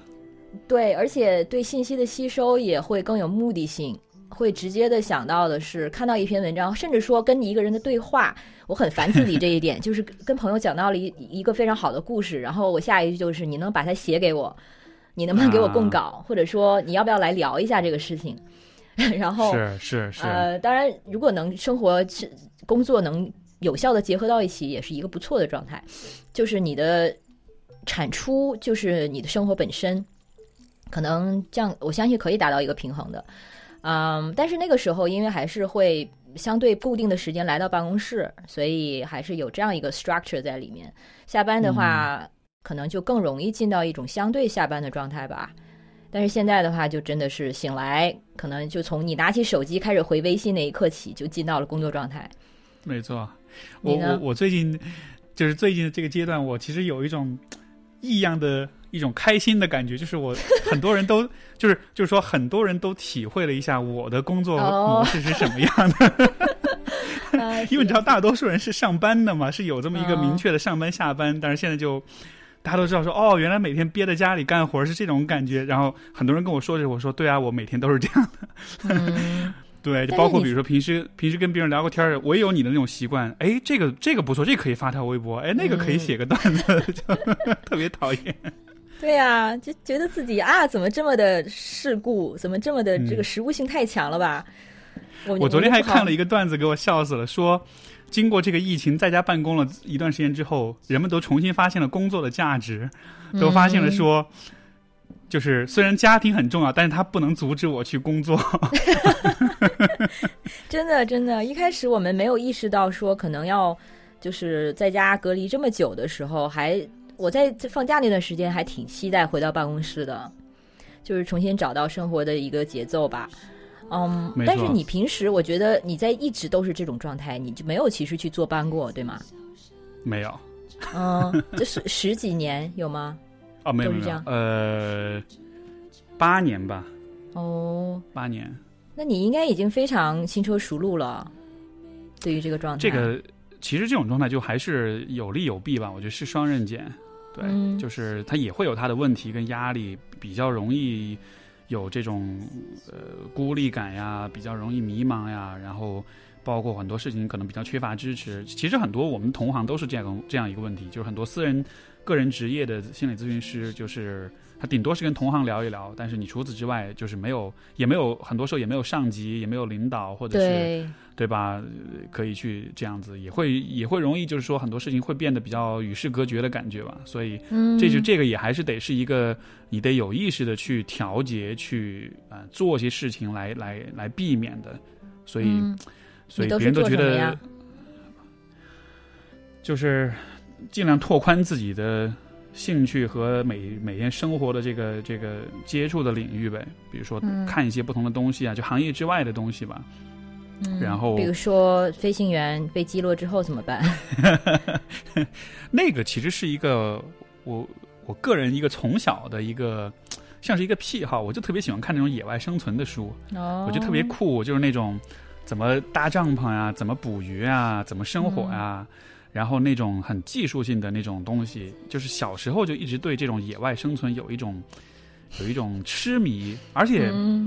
而且包括我前阵子还买了一本书，是讲这个，呃，这个书特别奇葩，它是讲你怎么去准备一个生存背包，就是如果是一个美国人写的，就是如果比如说发生一个危机，然后你需要比如说逃离一个城市。那么你需要准备一个随时背上就能走的背包，然后这个背包能够支持你七十二个小时的生存。那么这个背包里需要准备些什么东西？要考虑各种情况，然后就他会列了一个很详细的清单，然后跟你讲这些东西应该准备哪些，要怎么用，然后就出了一本书，然后我就买了这个书来看，我觉得特别有意思。哇，那你其实你做的准备工作比很多人都要多。不，我我我自己并没有准备这个背包，我只是就是只是只只是好玩而已。哦，是还是有点像在玩游戏一样，就是这个东西我怎么样可能增加自己通关的机会？对，这个东西我我不知道，就是说我是觉得人其实都会有这么一，就是很多人可能都是有这么一种对于末日、对于毁灭有这么一种幻想在里面。嗯，就是比如说很多人喜欢看这种僵尸电影，嗯对吧？就当然僵尸电影人们喜欢它有很多原因，但是我觉得其中一个很重要的原因就是我们都会去想象，如果有一天这个世界，对吧，gone to hell，这个已经七零八落了，然后这个时候我是一个幸存者，我会做些什么事情？我觉得就是去想这种问题是，它会带来一种异样的、一种让人着迷的感觉，至少是让我着迷的。对，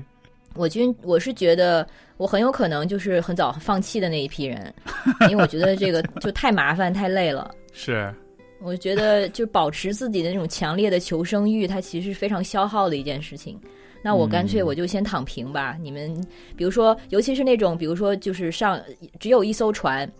或或者是诺亚方舟，我们要去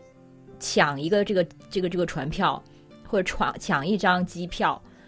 我对这种事情就非常的反感。我会觉得他会把人的，我甚至会觉得他就是一个阴谋，就是设计出来就是让人把激发人的最最最恶毒、最恶的那一面。嗯，然后我会这件事情会让我看到非常多，呃，你知道人性中最阴暗的，然后利己的这些东西，我不想参与，因为我知道我参与到其中的话，我也是那个德行。啊，嗯，所以有点像是你其实不想给自己有这么一个机会去把你的那个很求生欲的、很很利己的那一面展现出来。我可能就是如果从算是如果经济角度你要去计算的话，我会觉得我的求生欲没没被呃没有强烈到超于对这种东西的厌恶。嗯，所以也也有点像我们开头说，就是在超市的时候，如果说真的是到了危机时刻，然后我可能也没有办法控制自己，然后会会这种呃会被带到这种就是抢物资啊这种情绪里，但是我非常讨厌自己这样做，是嗯，对，所以可能就就是当然不至于把自己饿死了，但是会想办法怎么样不去参与到里面吧。哎，但是这个，你你觉得会不会有这么一个维度？就是说，因为你如果比如说你有了家人、有了伴侣跟孩子的时候，没错，会不会有点不一样？那句话就是一个人吃饱全家不饿，说的就是对我。对，如果是要需要考虑家人、父母的话，就是真的要多很多。嗯嗯，对，我觉得这个，因为你刚才说这一点，说实话，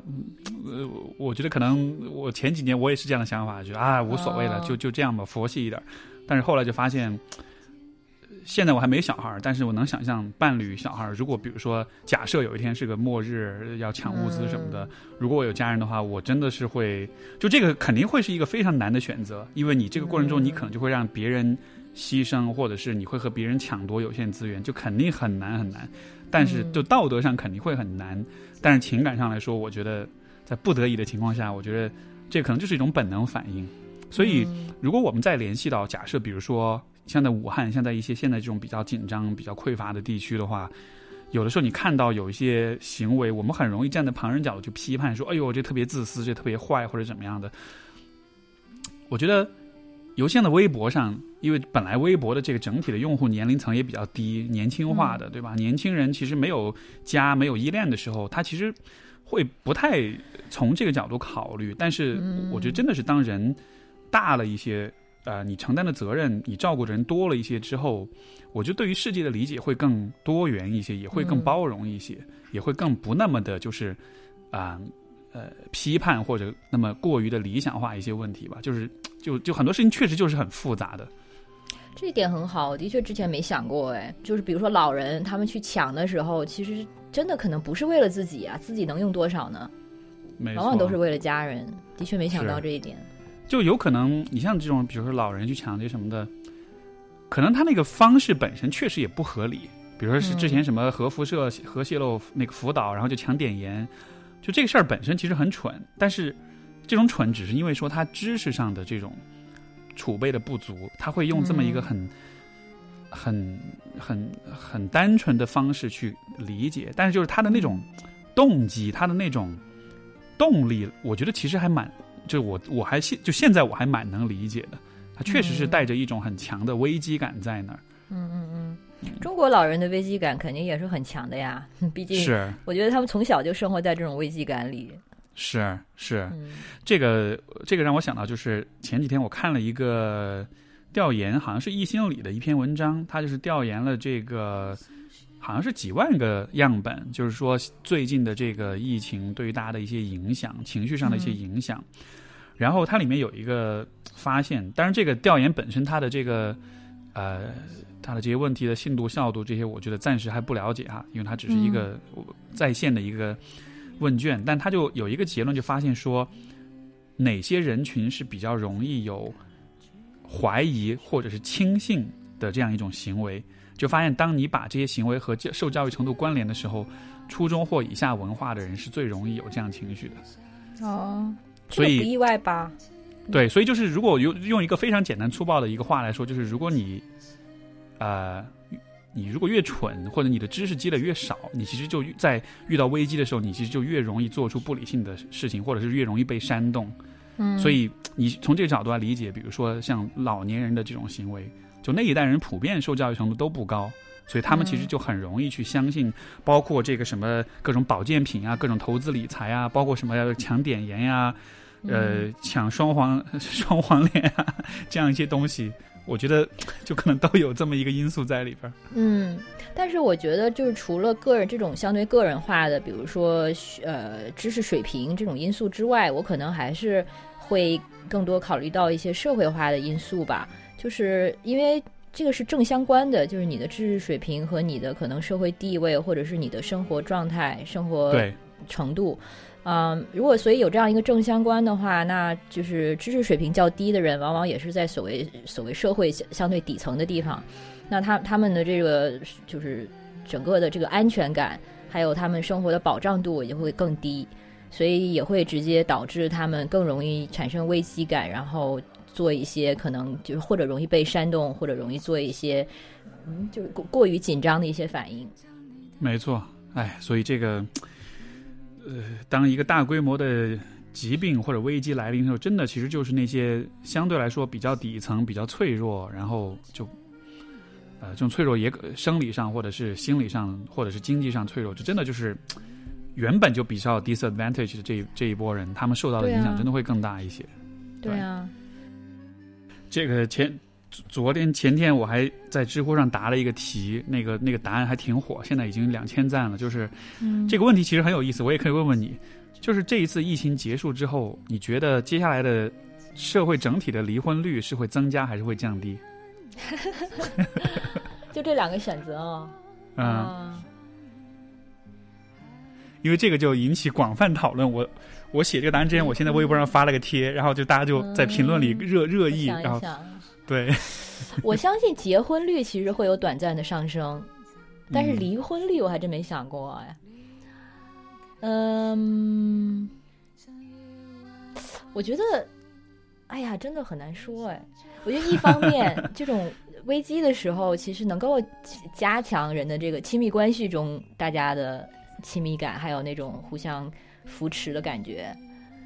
可能对于一些情侣来说，其实是正向的关系，对他们的关系，就是这个这个嗯夫妻关系而言。但是另外一方面，危机的时候也更容易暴露阴暗的地方、人性弱点的地方。所以，如果是本来有一些本来就有一些问题的，可能这就是压死骆驼的最后一根稻草吧。是，尤其有地在家里隔离，每天抬头不见低头见，对呀、就是是就是两项生厌，是。所以这个其实，其实你，我觉得你说这两两个角度都对，而且这个也是我后来写那个嗯答案得出来的一个结论，就是说，这个其实要取决于这个灾难是什么样的性质。嗯因为我们看研究就会发现，如果这个灾难是比如说恐怖袭击，嗯那么之后的离婚率其实是降低的，嗯，因为恐怖袭击会让人有很强的死亡焦虑，对而而死亡焦虑就会增增加对稳定感的追求吧。对，没错。所以说你呃感感到不安全的时候，你害怕死亡的时候，你可能就要抓住那些更为嗯持久的东西。那所以说，婚姻就是这么一个。所以你看，像研究会发现说，比如说九幺幺之后的纽约，包括那个是九呃是哎是九七年还是九八年奥克拉奥克拉荷马那个爆炸案。那之后的研究就会发现，那个相周围地区的离婚率都是降低的。嗯，但是如果这个灾难是一个自然灾害，比如说汶川地震，比如嗯说之前我还看一个是九六年那个呃南卡罗来纳州那个呃飓风雨飓风雨果，反正也是一个飓风，就是说这种自然灾害之后的话，离婚率反而是上升，为什么呢？因为在这个自然灾害之后的这个重建的过程，其实非常的艰难，因为嗯恐怖袭击只是某个地方炸了，但它不会真的改变你自己的生活。对吧？嗯你的家还在，你的生工作还在，但如果是比如说地震，你整个一个城市都没了，这样的情况下，其实面临的是长期的缓慢的一种啊、嗯重建的压力，所以这样的情况下，其实反而会压垮很多的婚姻。所以就是，所以就很有趣，就是你看现在其实疫情的话，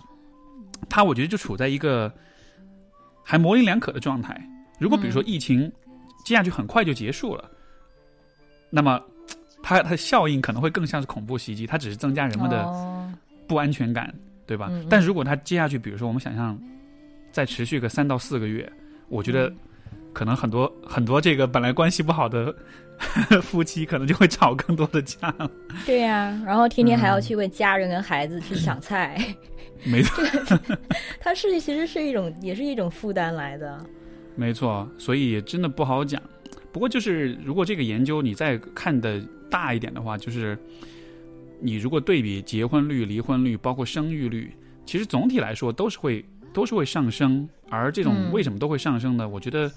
就还是在于说，其实这种事件它它不是只对于离婚就是婚姻造成影响，而是说人们其实都会因为这些重要的事件而加速，就是他们做一些重要决策的过程。是我本来在纠结要不要结婚，本来纠结要不要离婚，本来纠结要不要生孩子，然后这个事儿一过了之后、啊，我一下觉得人生苦短，我觉得不要浪费时间了，该该该干嘛抓紧。对对对对，就很多都轻松很多，很多在纠结的事情。我们现在收到过好几篇投稿了，年轻人都在说，本来年前的时候正在纠结要不要辞职，要不要换工作，然后来了这件事情之后，发现哦，这些根本都不是问题。是是，你你有没有嗯什么事情是疫情结束之后就会要去期待着去做的？对，哎，想去东南亚，想去，现在很想去热带的地方，就是 更暖和湿润的地方。北京的啊冬天本来就很难熬，很干嘛，然后嗯嗯，然后现在又不能出国啊。我其实想到了一件那个，就说起来很惭愧的一个事情，就是我意识到，我在这段时间的时候意识到，我一开始的那种抽离的态度，也是跟我回国之后的一种潜意识的状态的定位是有关系的。因为其实我的潜意识里其实一直都想的是，出什么事儿我可以走，就是就是给自己回来之前也是给自己留了后路的，所以才会回来。因为回来这件事情，就是你回来容易，再再走就很难了。所以肯定决定回来的时候，就是因为知道自己可以再走。嗯，所以发生这件事情的时候，我其实有一就是有一些时刻是想说，就我啊，我想赶快想就是离开这里。然后呢，嗯就会开始看到海外的那个华人开始遭遇的一些东西，然后这个时候就是就发现没地方可去了，是吗？对 对啊，然后然后就有点讽刺的意识到，就是被动的、强迫性的感到了一种哦那个呃民族身份，因为我平时民族身份就认同不是很强的一个人，然后在这这这个时候，你就会意识到说你。不管你自己觉得你自己够不够中国人，或者多中国人，或者是不是一个够好的中国人，在别人眼里你就是中国人。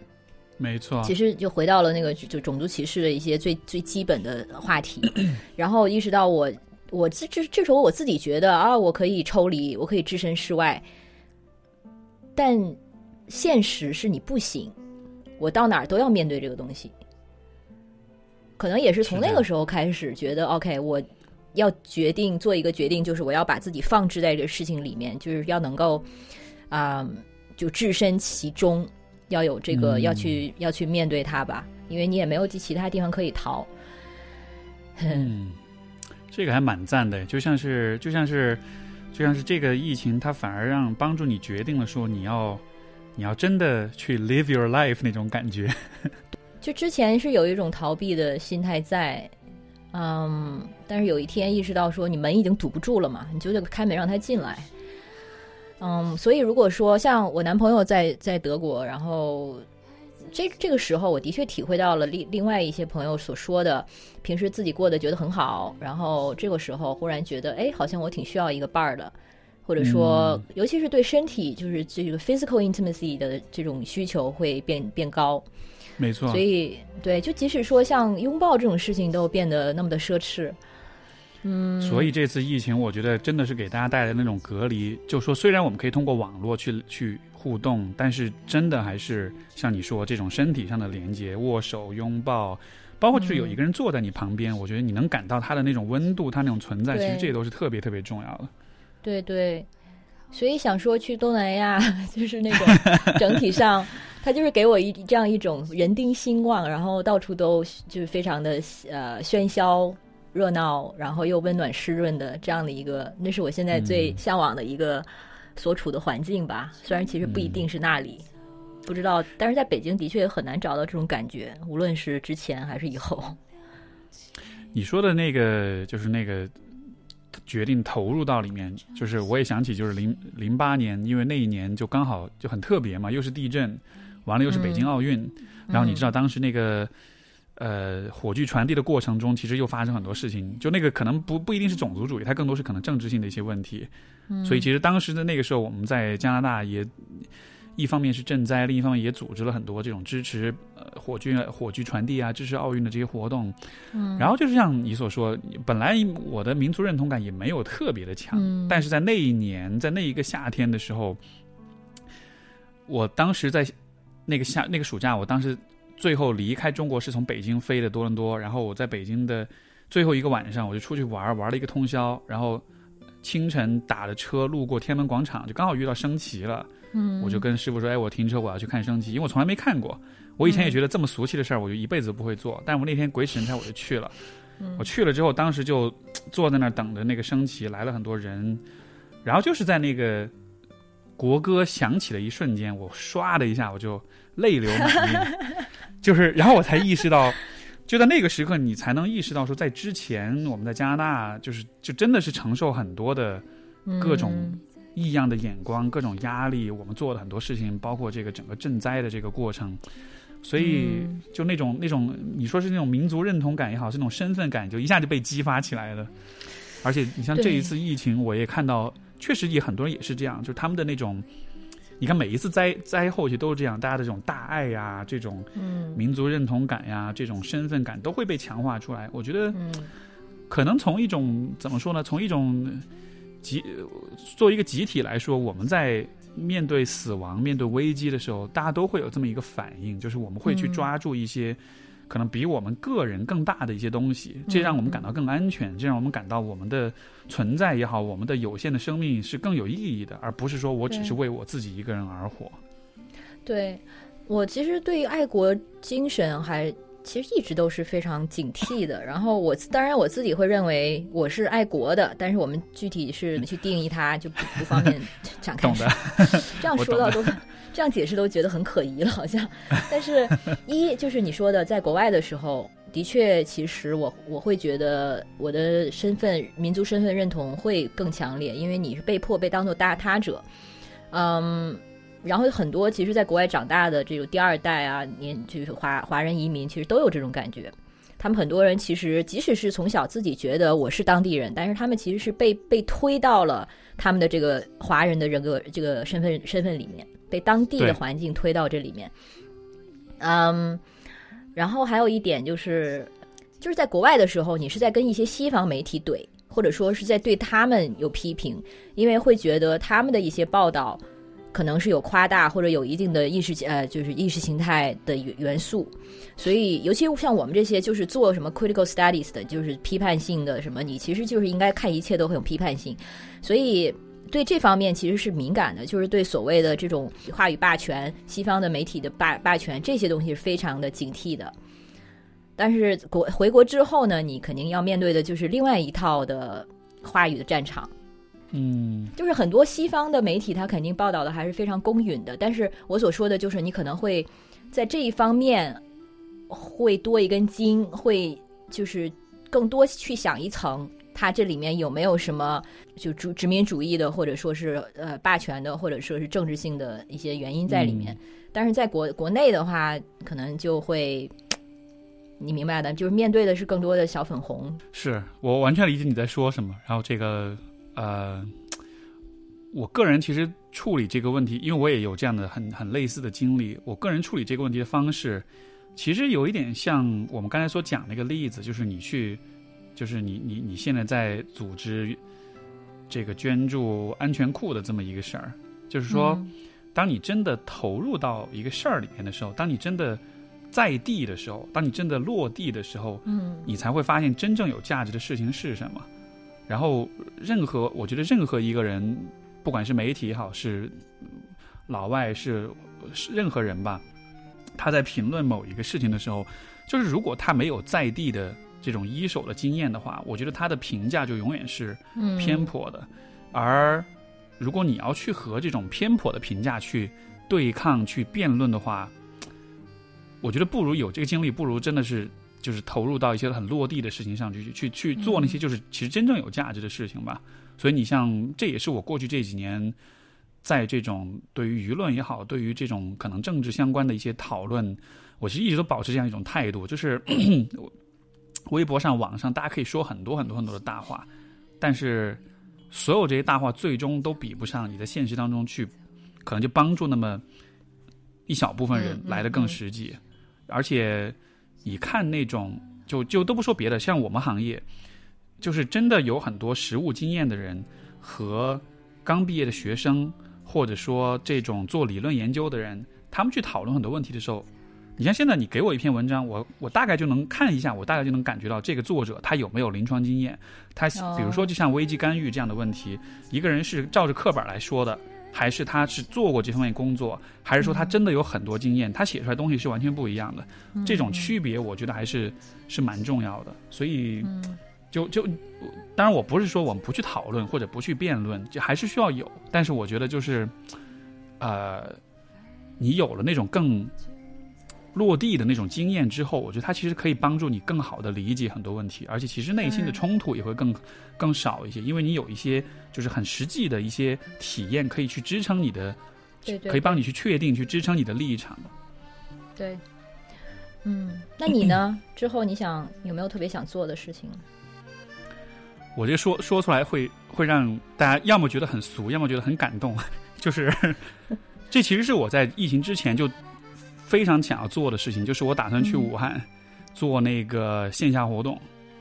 因为之前《十二人生十二法则》这本书就是之前一直在做签售，像北京、深圳、广州、呃深圳，然后上海、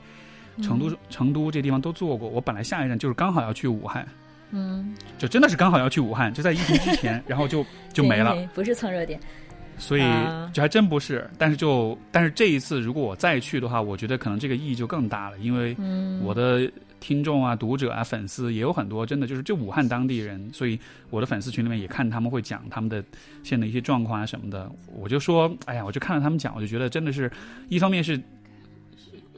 承诺实现自己的诺言要去做活动，另一方面就真的是去了之后想。给每个人都是一个大大的拥抱吧，因为被关在那个城里，就是那种经历、那种体验，真的还是很让人感到同情，让人感到这个很很很渴望为他们做一些事情的。嗯，所以就是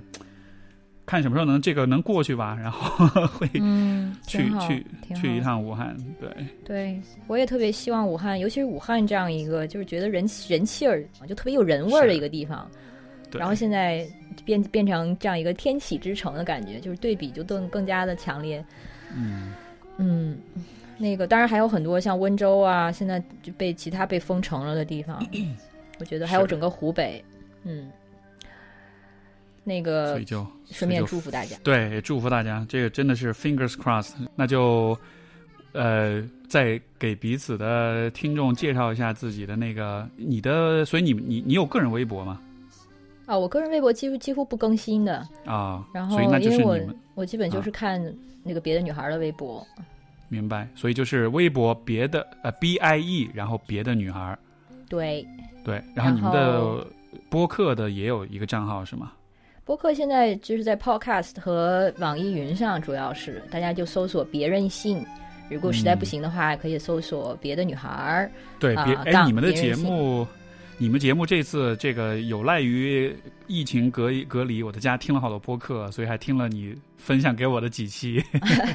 挺好对你的做的你谢谢你的节目也是啊，我那天就密集了听了好几期，尤其是你讲一期这个跟原生家庭的问题，用一句话就可以解决。那我我我就不剧透了，大家去那个去自己听吧。哎，是哪句话来着？我都忘了。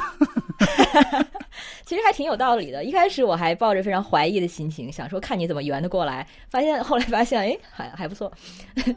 然后那个天哪，我居然真的，真的忘了。嗯对，Steve 更新的还挺挺勤的，嗯嗯，，我是周更而且现在节目也很多了，然后嗯在网易云，然后喜马拉雅、喜马播客、荔枝播客、苹果播客都有。全都有，全都有。而且他，他的话题都是就是挺温暖的，很多听众，很多听众都说听着这节目睡觉了，就是可以治失眠。嗯我不知道是因为太无聊了，还是因为什么。哦，然后你的微微博就是 Steve，哎，微博呃是什么？，我的微博是我的中文名“历史的史，优秀的秀，英雄的雄”，然后 Steve，所以就是史秀雄 Steve，所以大家也可以找到。对然后你作为心理咨询师也是开张的，对吧？我现在没有接新的来访了，哦，所以就算大家想找你的话也不行吗？现在求助的话就推荐去简单心理，哦，没有任何我跟他没有任何商业利益，没有做任何广告，但是就只是从专业角度来说，这是我认为最靠谱的平台。OK OK，有你的认证，大家也就放心多了。对对对，请那个简历里，请他们创始人记得给我打点钱过来。没有开玩笑，嗯，好呗，嗯那就到这儿，也感谢各位听众的收听，也谢谢祝大家家百毒不侵，也祝大家接下来嗯工作顺利，注意保护好自己。对自己过好，没有什么丢人的。对对，好，那先这样，拜拜。好，先这样，拜拜。还靠近我，空气湿